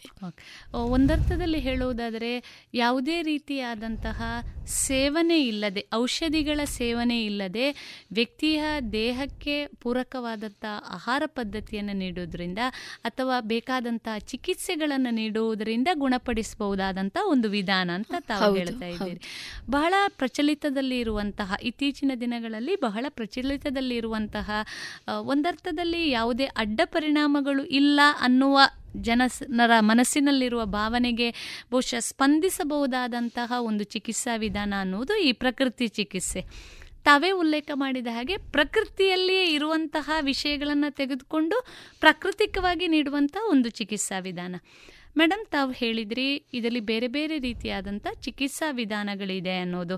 ಪರಿಣಾಮಕಾರಿಯಾದಂಥ ಚಿಕಿತ್ಸೆ ಬೇರೆ ಬೇರೆ ಕಾಯಿಲೆಗಳಿಗೆ ಇವತ್ತು ಕಂಡುಬರುವಂತಹ ಆಧುನಿಕ ಬದುಕಿನಲ್ಲಿ ಕಂಡುಬರುವಂತಹ ಹಲವಾರು ಸಮಸ್ಯೆಗಳು. ಅದು ನಿದ್ರಾಹೀನತೆ ಇರಬಹುದು ಆಸಿಡಿಟಿ ಏನು ಗ್ಯಾಸಿನ ತೊಂದರೆ ಇರಬಹುದು ಹೊಟ್ಟೆ ಉಬ್ಬರಿಸುವಂಥ ಸಮಸ್ಯೆಗಳು.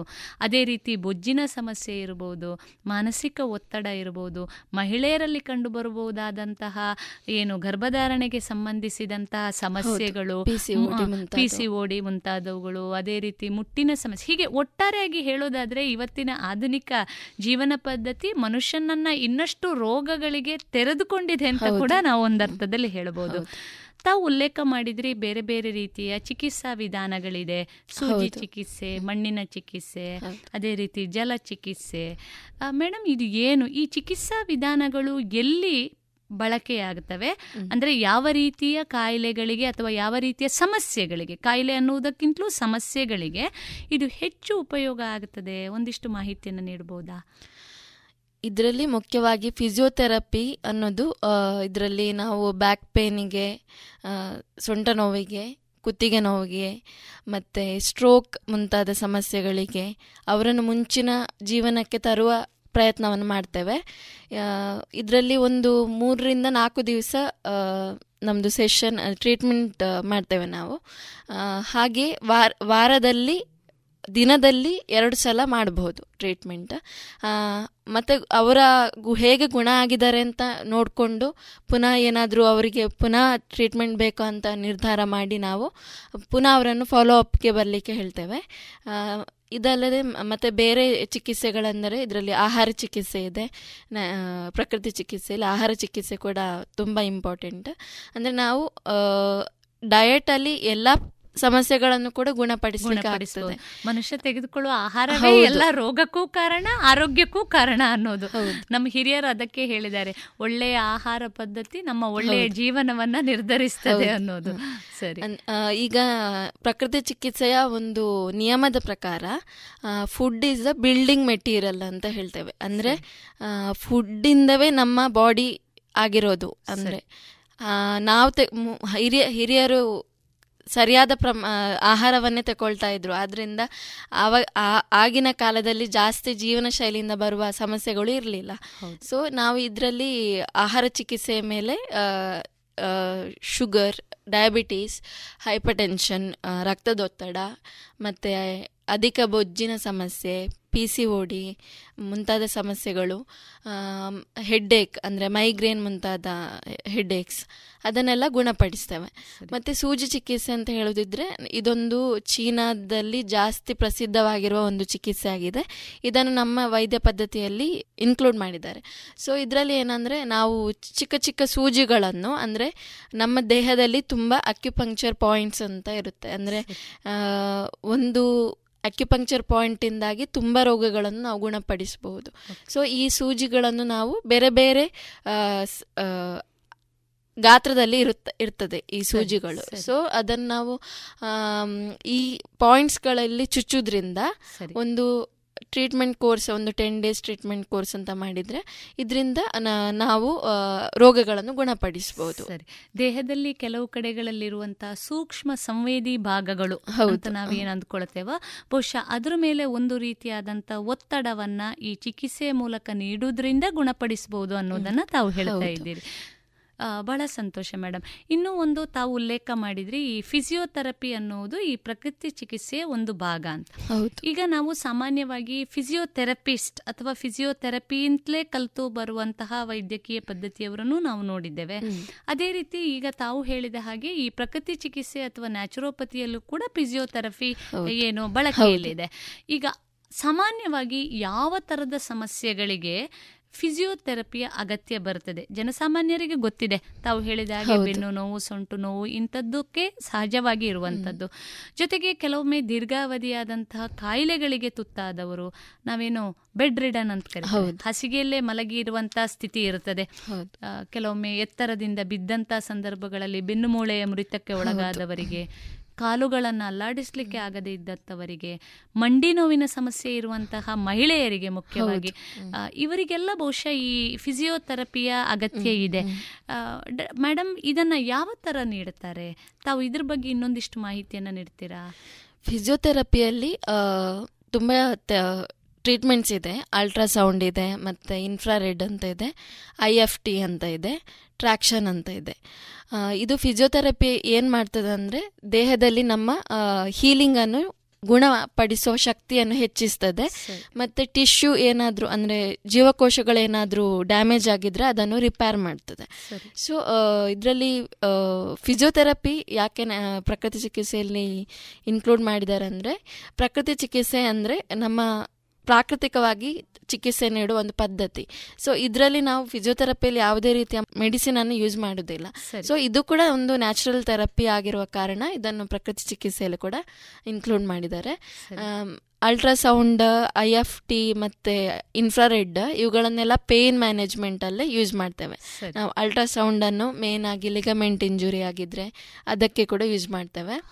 ಮತ್ತೆ ಇನ್ಫ್ರಾರೆಡ್ ಅನ್ನು ನಾವು ಅಕ್ಯೂಟ್ ಮಸಲ್ ಪೇನ್ಸ್ ಅದಕ್ಕೆ ಕೂಡ ಯೂಸ್ ಮಾಡ್ತೇವೆ.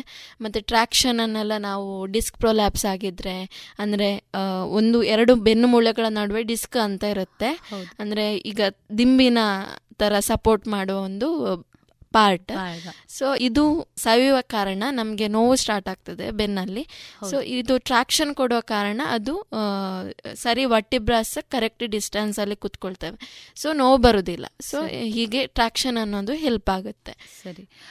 ಬಹುಶಃ ಈ ಚಿಕಿತ್ಸಾ ವಿಧಾನಗಳು ಬಹಳಷ್ಟು ಉಪಯುಕ್ತ ಅಂತ ಅಂದುಕೊಳ್ತಾ ಡಾಕ್ಟ್ರೆ ಇದನ್ನ ನಾವು ಎಷ್ಟು ಅವಧಿಯಲ್ಲಿ ತಗೊಳ್ಬೇಕಾಗತ್ತೆ. ಅಂದ್ರೆ ಸಾಮಾನ್ಯವಾಗಿ ತಾವು ಹೇಳಿದ ಹಾಗೆ ಈ ರೀತಿಯಾದಂತಹ ದೀರ್ಘಕಾಲದ ಸಮಸ್ಯೆಯಿಂದ ಬಳಲ್ತಾ ಇರುವಂತಹ ಯಾವುದೇ ವ್ಯಕ್ತಿಗೆ ಈ ಫಿಸಿಯೋಥೆರಪಿ ಎಷ್ಟು ಅವಧಿಯದ್ದಾಗಿರುತ್ತದೆ? ಅಂದ್ರೆ ಸಾಮಾನ್ಯವಾಗಿ ಎಷ್ಟು ಅವಧಿಯವರೆಗೆ ಅವರು ಅದನ್ನ ತಗೊಳ್ಬೇಕಾಗುತ್ತದೆ?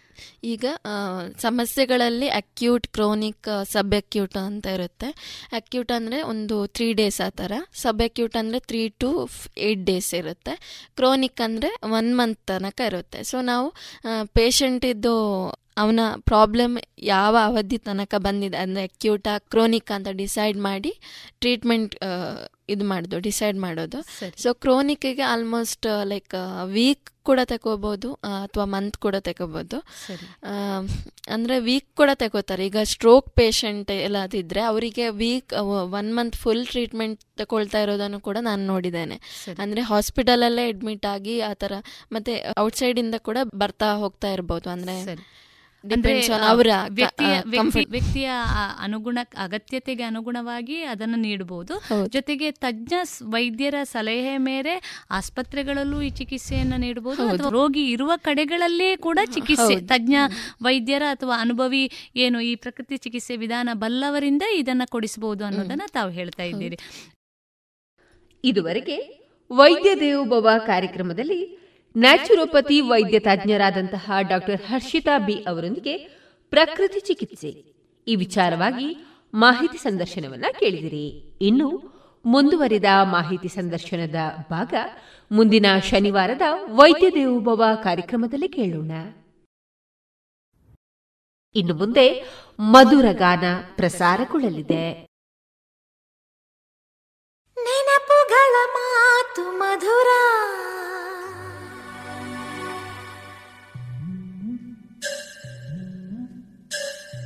ಮೌನಗಳ ಹಾಡು ಮಧುರ.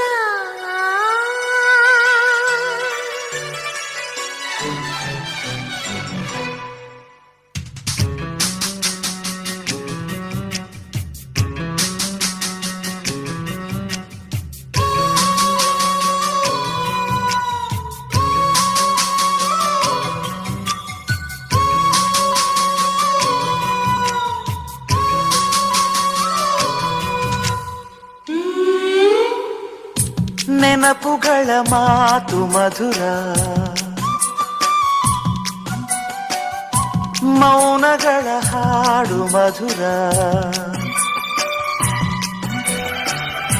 ಕನಸೆ ಇರಲಿ ನನಸೆ ಇರಲಿ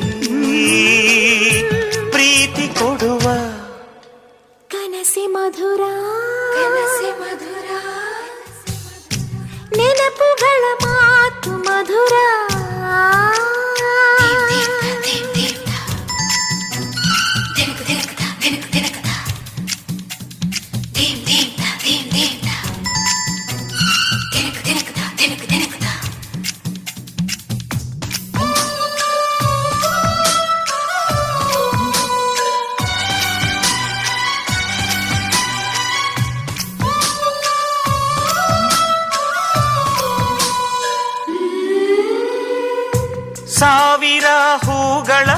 ಹುಡುಕಿದರು ಚಂದ ಬೇರೆ ಗಂಧ ಬೇರೆ ಸ್ಪರ್ಶ ಒಂದೇ.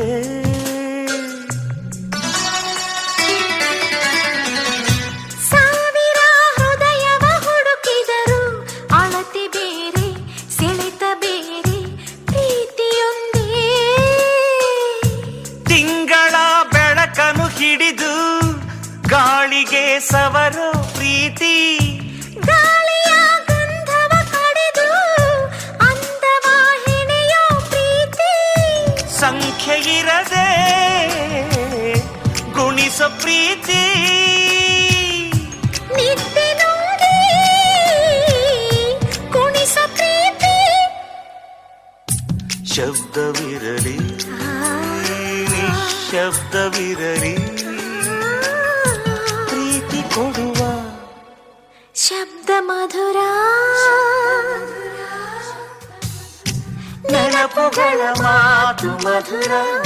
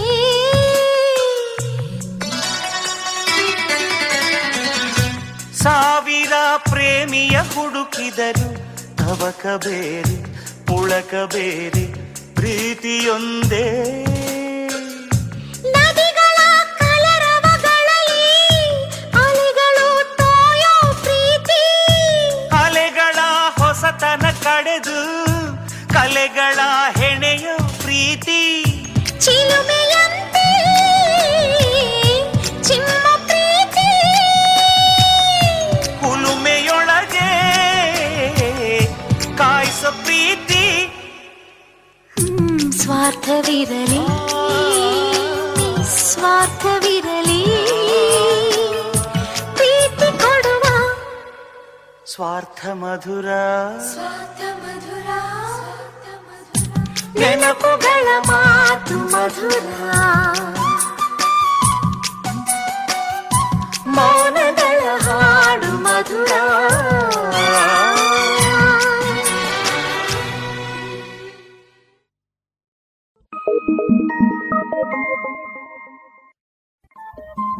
ರೇಡಿಯೋ ಪಾಂಚಜನ್ಯ ತೊಂಬತ್ತು ಬಿಂದು ಎಂಟು ಎಫ್ಎಂ ಸಮುದಾಯ ಬಾನುಲಿ ಕೇಂದ್ರ ಪುತ್ತೂರು. ಇದು ಜೀವ ಜೀವದ ಸ್ವರ ಸಂಚಾರ.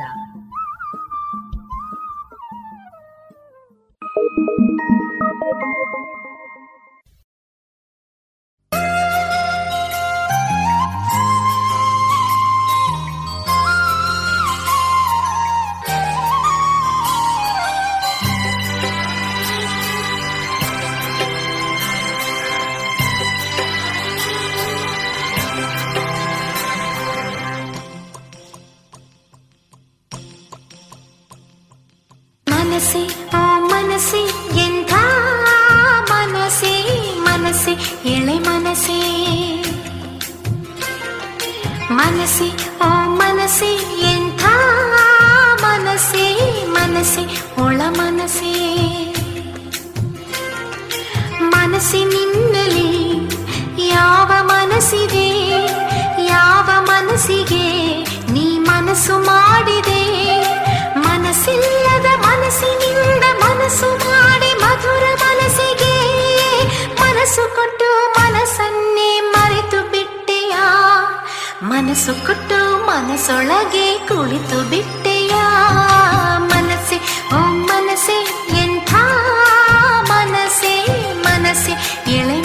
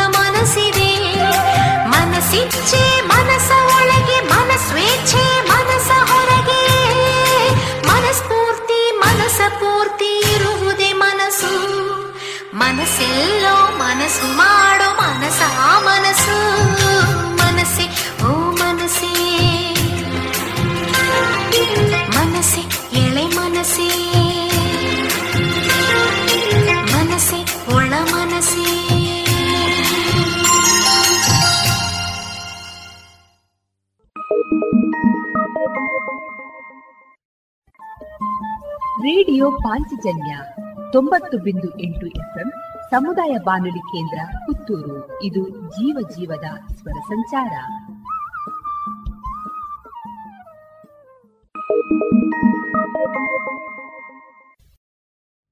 ಹಾ.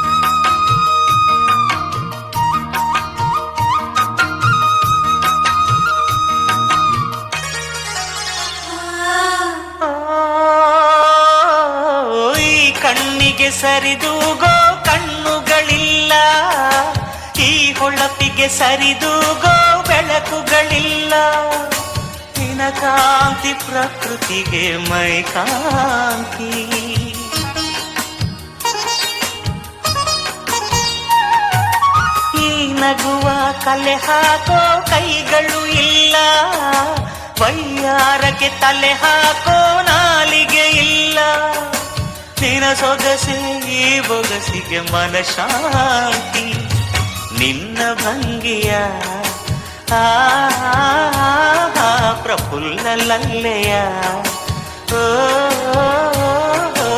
తాకోరే సాహిత్య తూరోరే సంగీత.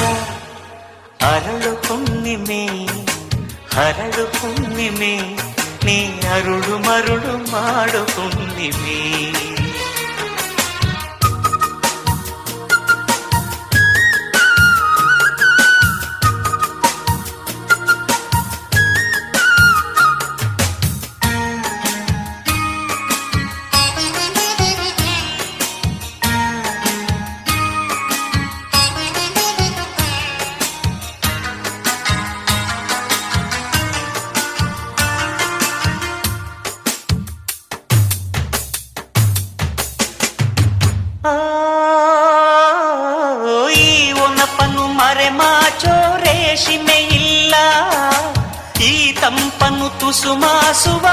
ರಸಗಳಿಲ್ಲ ನಿನ ಸ್ಪರ್ಶ ಹೂಗಳಲ್ಲಿ ಮೃದುವಾಸ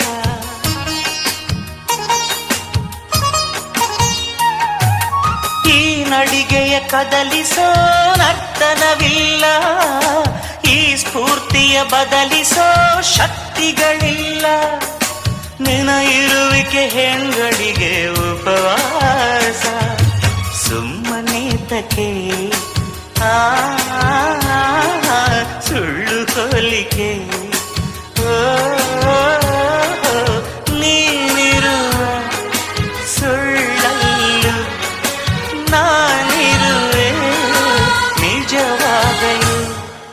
అరಳು పుణ్యమే అరಳು పుణ్యమే నీ అరుడు మరుడు మాడు పుణ్యమే అరಳು పుణ్యమే ಹರಳು ಪುಣ್ಣಿಮೆ ನೀ ಕನಸು ಕೀರಿ ಹಾಡು ಹುಣ್ಣಿಮೆ ಯೌವನ ನಿನ್ನ ನೆರಳಿನಲ್ಲಿದೆ, ಆಕರ್ಷಣೆ ತುದಿ ಬೆರಳಿನಲ್ಲಿದೆ. ನಿನ್ನ ಮುಂದೆ ಸೊನ್ನೆ ಹುಣ್ಣಿಮೆ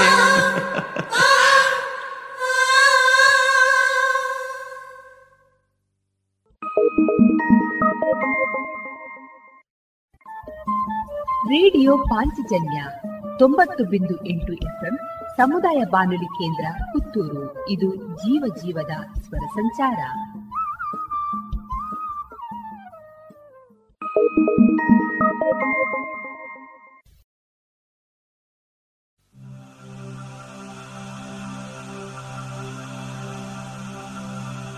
ಮೊದಲ ಪ್ರೇಮ ಪತ್ರವೇ?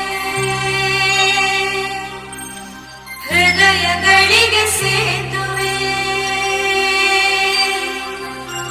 ಮೊದಲ ಪ್ರಣಯ ಪತ್ರವೇ ಕನಸುಗಳಿಗೆ ಸೇತುವೆ ಮೊದಲ ಪ್ರೇಮದ ಬರೆದು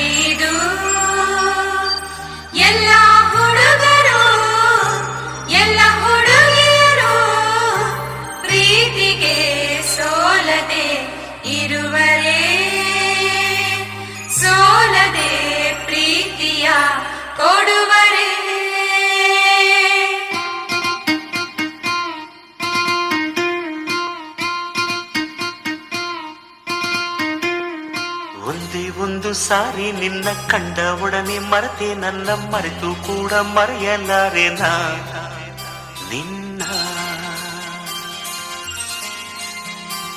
ಎಷ್ಟು ಸಾರಿ ನೋಡಿದರು, ಎಷ್ಟು ಸಾರಿ ಹಾಡಿದರು ಸವೆಯದಂಥ ಸವಿಯ ಕೊಡುವೆನಾ ಇನ್ನ ಇದೇ ಮೊದಲ ಓಲವೋಲ ಇದು. ಎದೆಯ ತೊದಲ ಕರೆಯೋ ಇದು ಕೈ ಹಿಡಿದು ಕಾಪಾಡು ಈ ಪ್ರೀತಿಯನ್ನ. ಒಂದೇ ಒಂದು ಸಾರಿ ಹೆಣ್ಣ, ಕಂಡ ಒಡನೆ ಮರೆಯೋ ನಿನ್ನ, ಮೆಚ್ಚಿ ನೆಚ್ಚಿಕೊಂಡರೇನ ಚೆನ್ನ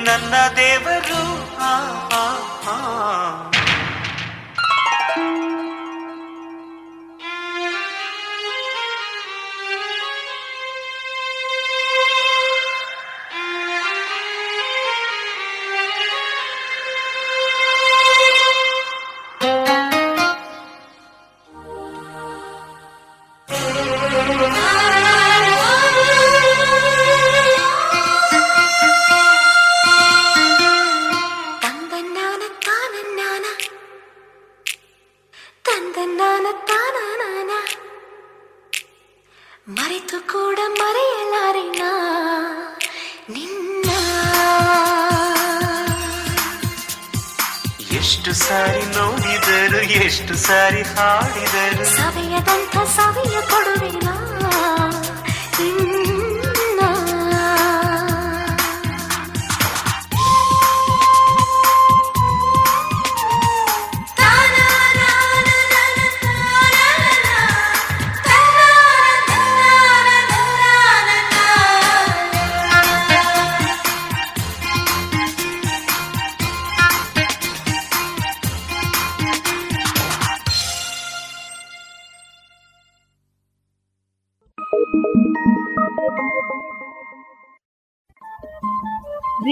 ಪಾಂಚಜನ್ಯ ತೊಂಬತ್ತು ಬಿಂದು ಎಂಟು ಎಫ್ಎಂ ಸಮುದಾಯ ಬಾನುಲಿ ಕೇಂದ್ರ ಪುತ್ತೂರು. ಇದು ಜೀವ ಜೀವದ ಸ್ವರ ಸಂಚಾರ.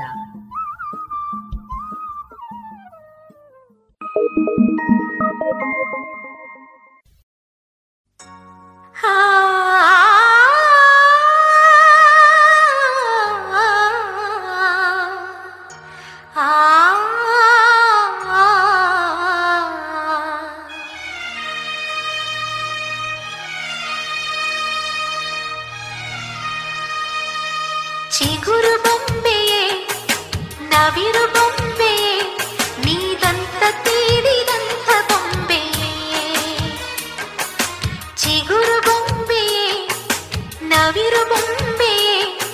वसन्त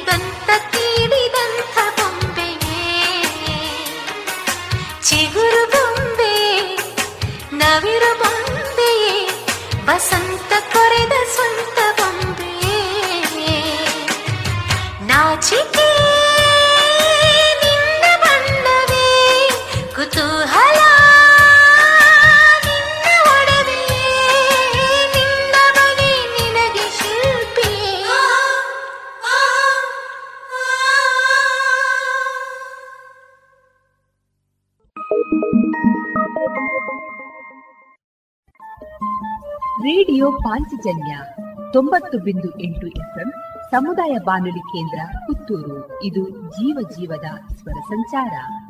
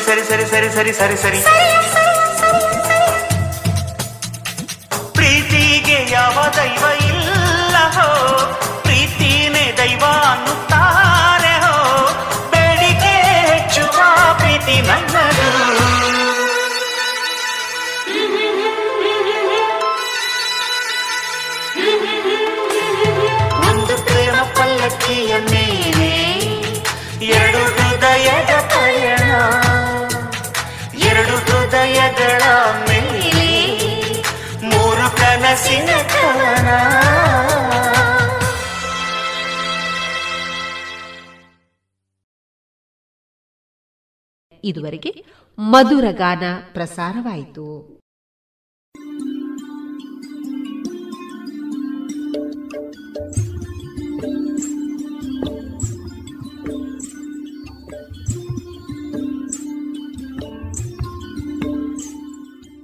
ರೇಡಿಯೋ ಪಾಂಚಜನ್ಯ ಸಮುದಾಯ ಬಾನುಲಿ ಕೇಂದ್ರದಿಂದ ನಿಮ್ಮ ಕಾರ್ಯಕ್ರಮಗಳು ಪ್ರಸಾರವಾಗಬೇಕೆ? ಹಾಗಿದ್ದರೆ ನಮ್ಮನ್ನು ಸಂಪರ್ಕಿಸಿ. ನಮ್ಮ ದೂರವಾಣಿ ಸಂಖ್ಯೆ ಸೊನ್ನೆ ಎಂಟು ಎರಡು ಐದು ಒಂದು ಎರಡು ಒಂಬತ್ತು ಎಂಟು ನಾಲ್ಕು ಒಂಬತ್ತು ಒಂಬತ್ತು.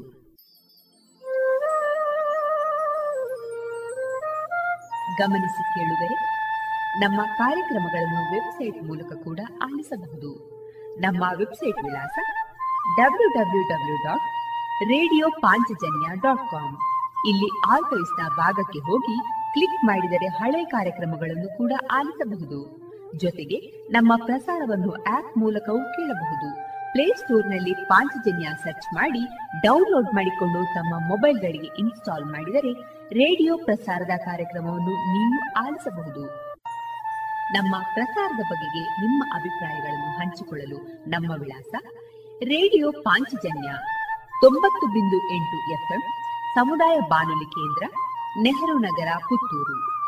ನಮ್ಮ ದೂರವಾಣಿ ಸಂಖ್ಯೆ ಸೊನ್ನೆ ಎಂಟು ಎರಡು ಐದು ಒಂದು ಎರಡು ಒಂಬತ್ತು ಎಂಟು ನಾಲ್ಕು ಒಂಬತ್ತು ಒಂಬತ್ತು. ಇಮೇಲ್ ವಿಳಾಸ radio Panchajanya at Gmail dot com. ನಮ್ಮ ವಿಳಾಸ ಮತ್ತೊಮ್ಮೆ ರೇಡಿಯೋ ಪಾಂಚಜನ್ಯ ತೊಂಬತ್ತು ಬಿಂದು ಎಂಟು ಎಫ್ಎಂ ಸಮುದಾಯ ಬಾನುಲಿ ಕೇಂದ್ರ ನೆಹರು ನಗರ, ಪುತ್ತೂರು. ನಮ್ಮ ದೂರವಾಣಿ ಸಂಖ್ಯೆ ಸೊನ್ನೆ ಎಂಟು ಎರಡು ಐದು ಒಂದು ಎರಡು ಒಂಬತ್ತು ಎಂಟು ನಾಲ್ಕು ಒಂಬತ್ತು ಒಂಬತ್ತು. ಇಲ್ಲಿಗೆ ಈ ಹೊತ್ತಿನ ಪ್ರಸಾರ ಕಾರ್ಯಕ್ರಮವನ್ನ ಮುಕ್ತಾಯಗೊಳಿಸುತ್ತಿದ್ದೇವೆ. ಆತ್ಮೀಯ ಕೇಳುಗರಿಗೆಲ್ಲ ರೇಡಿಯೋ ಪಾಂಚಜನ್ಯದ ಬಳಗದ ಪರವಾಗಿ ನಾನು ತೇಜಸ್ವಿ ರಾಜೇಶ್ ಮಾಡುವ ಅನಂತ ವಂದನೆಗಳು.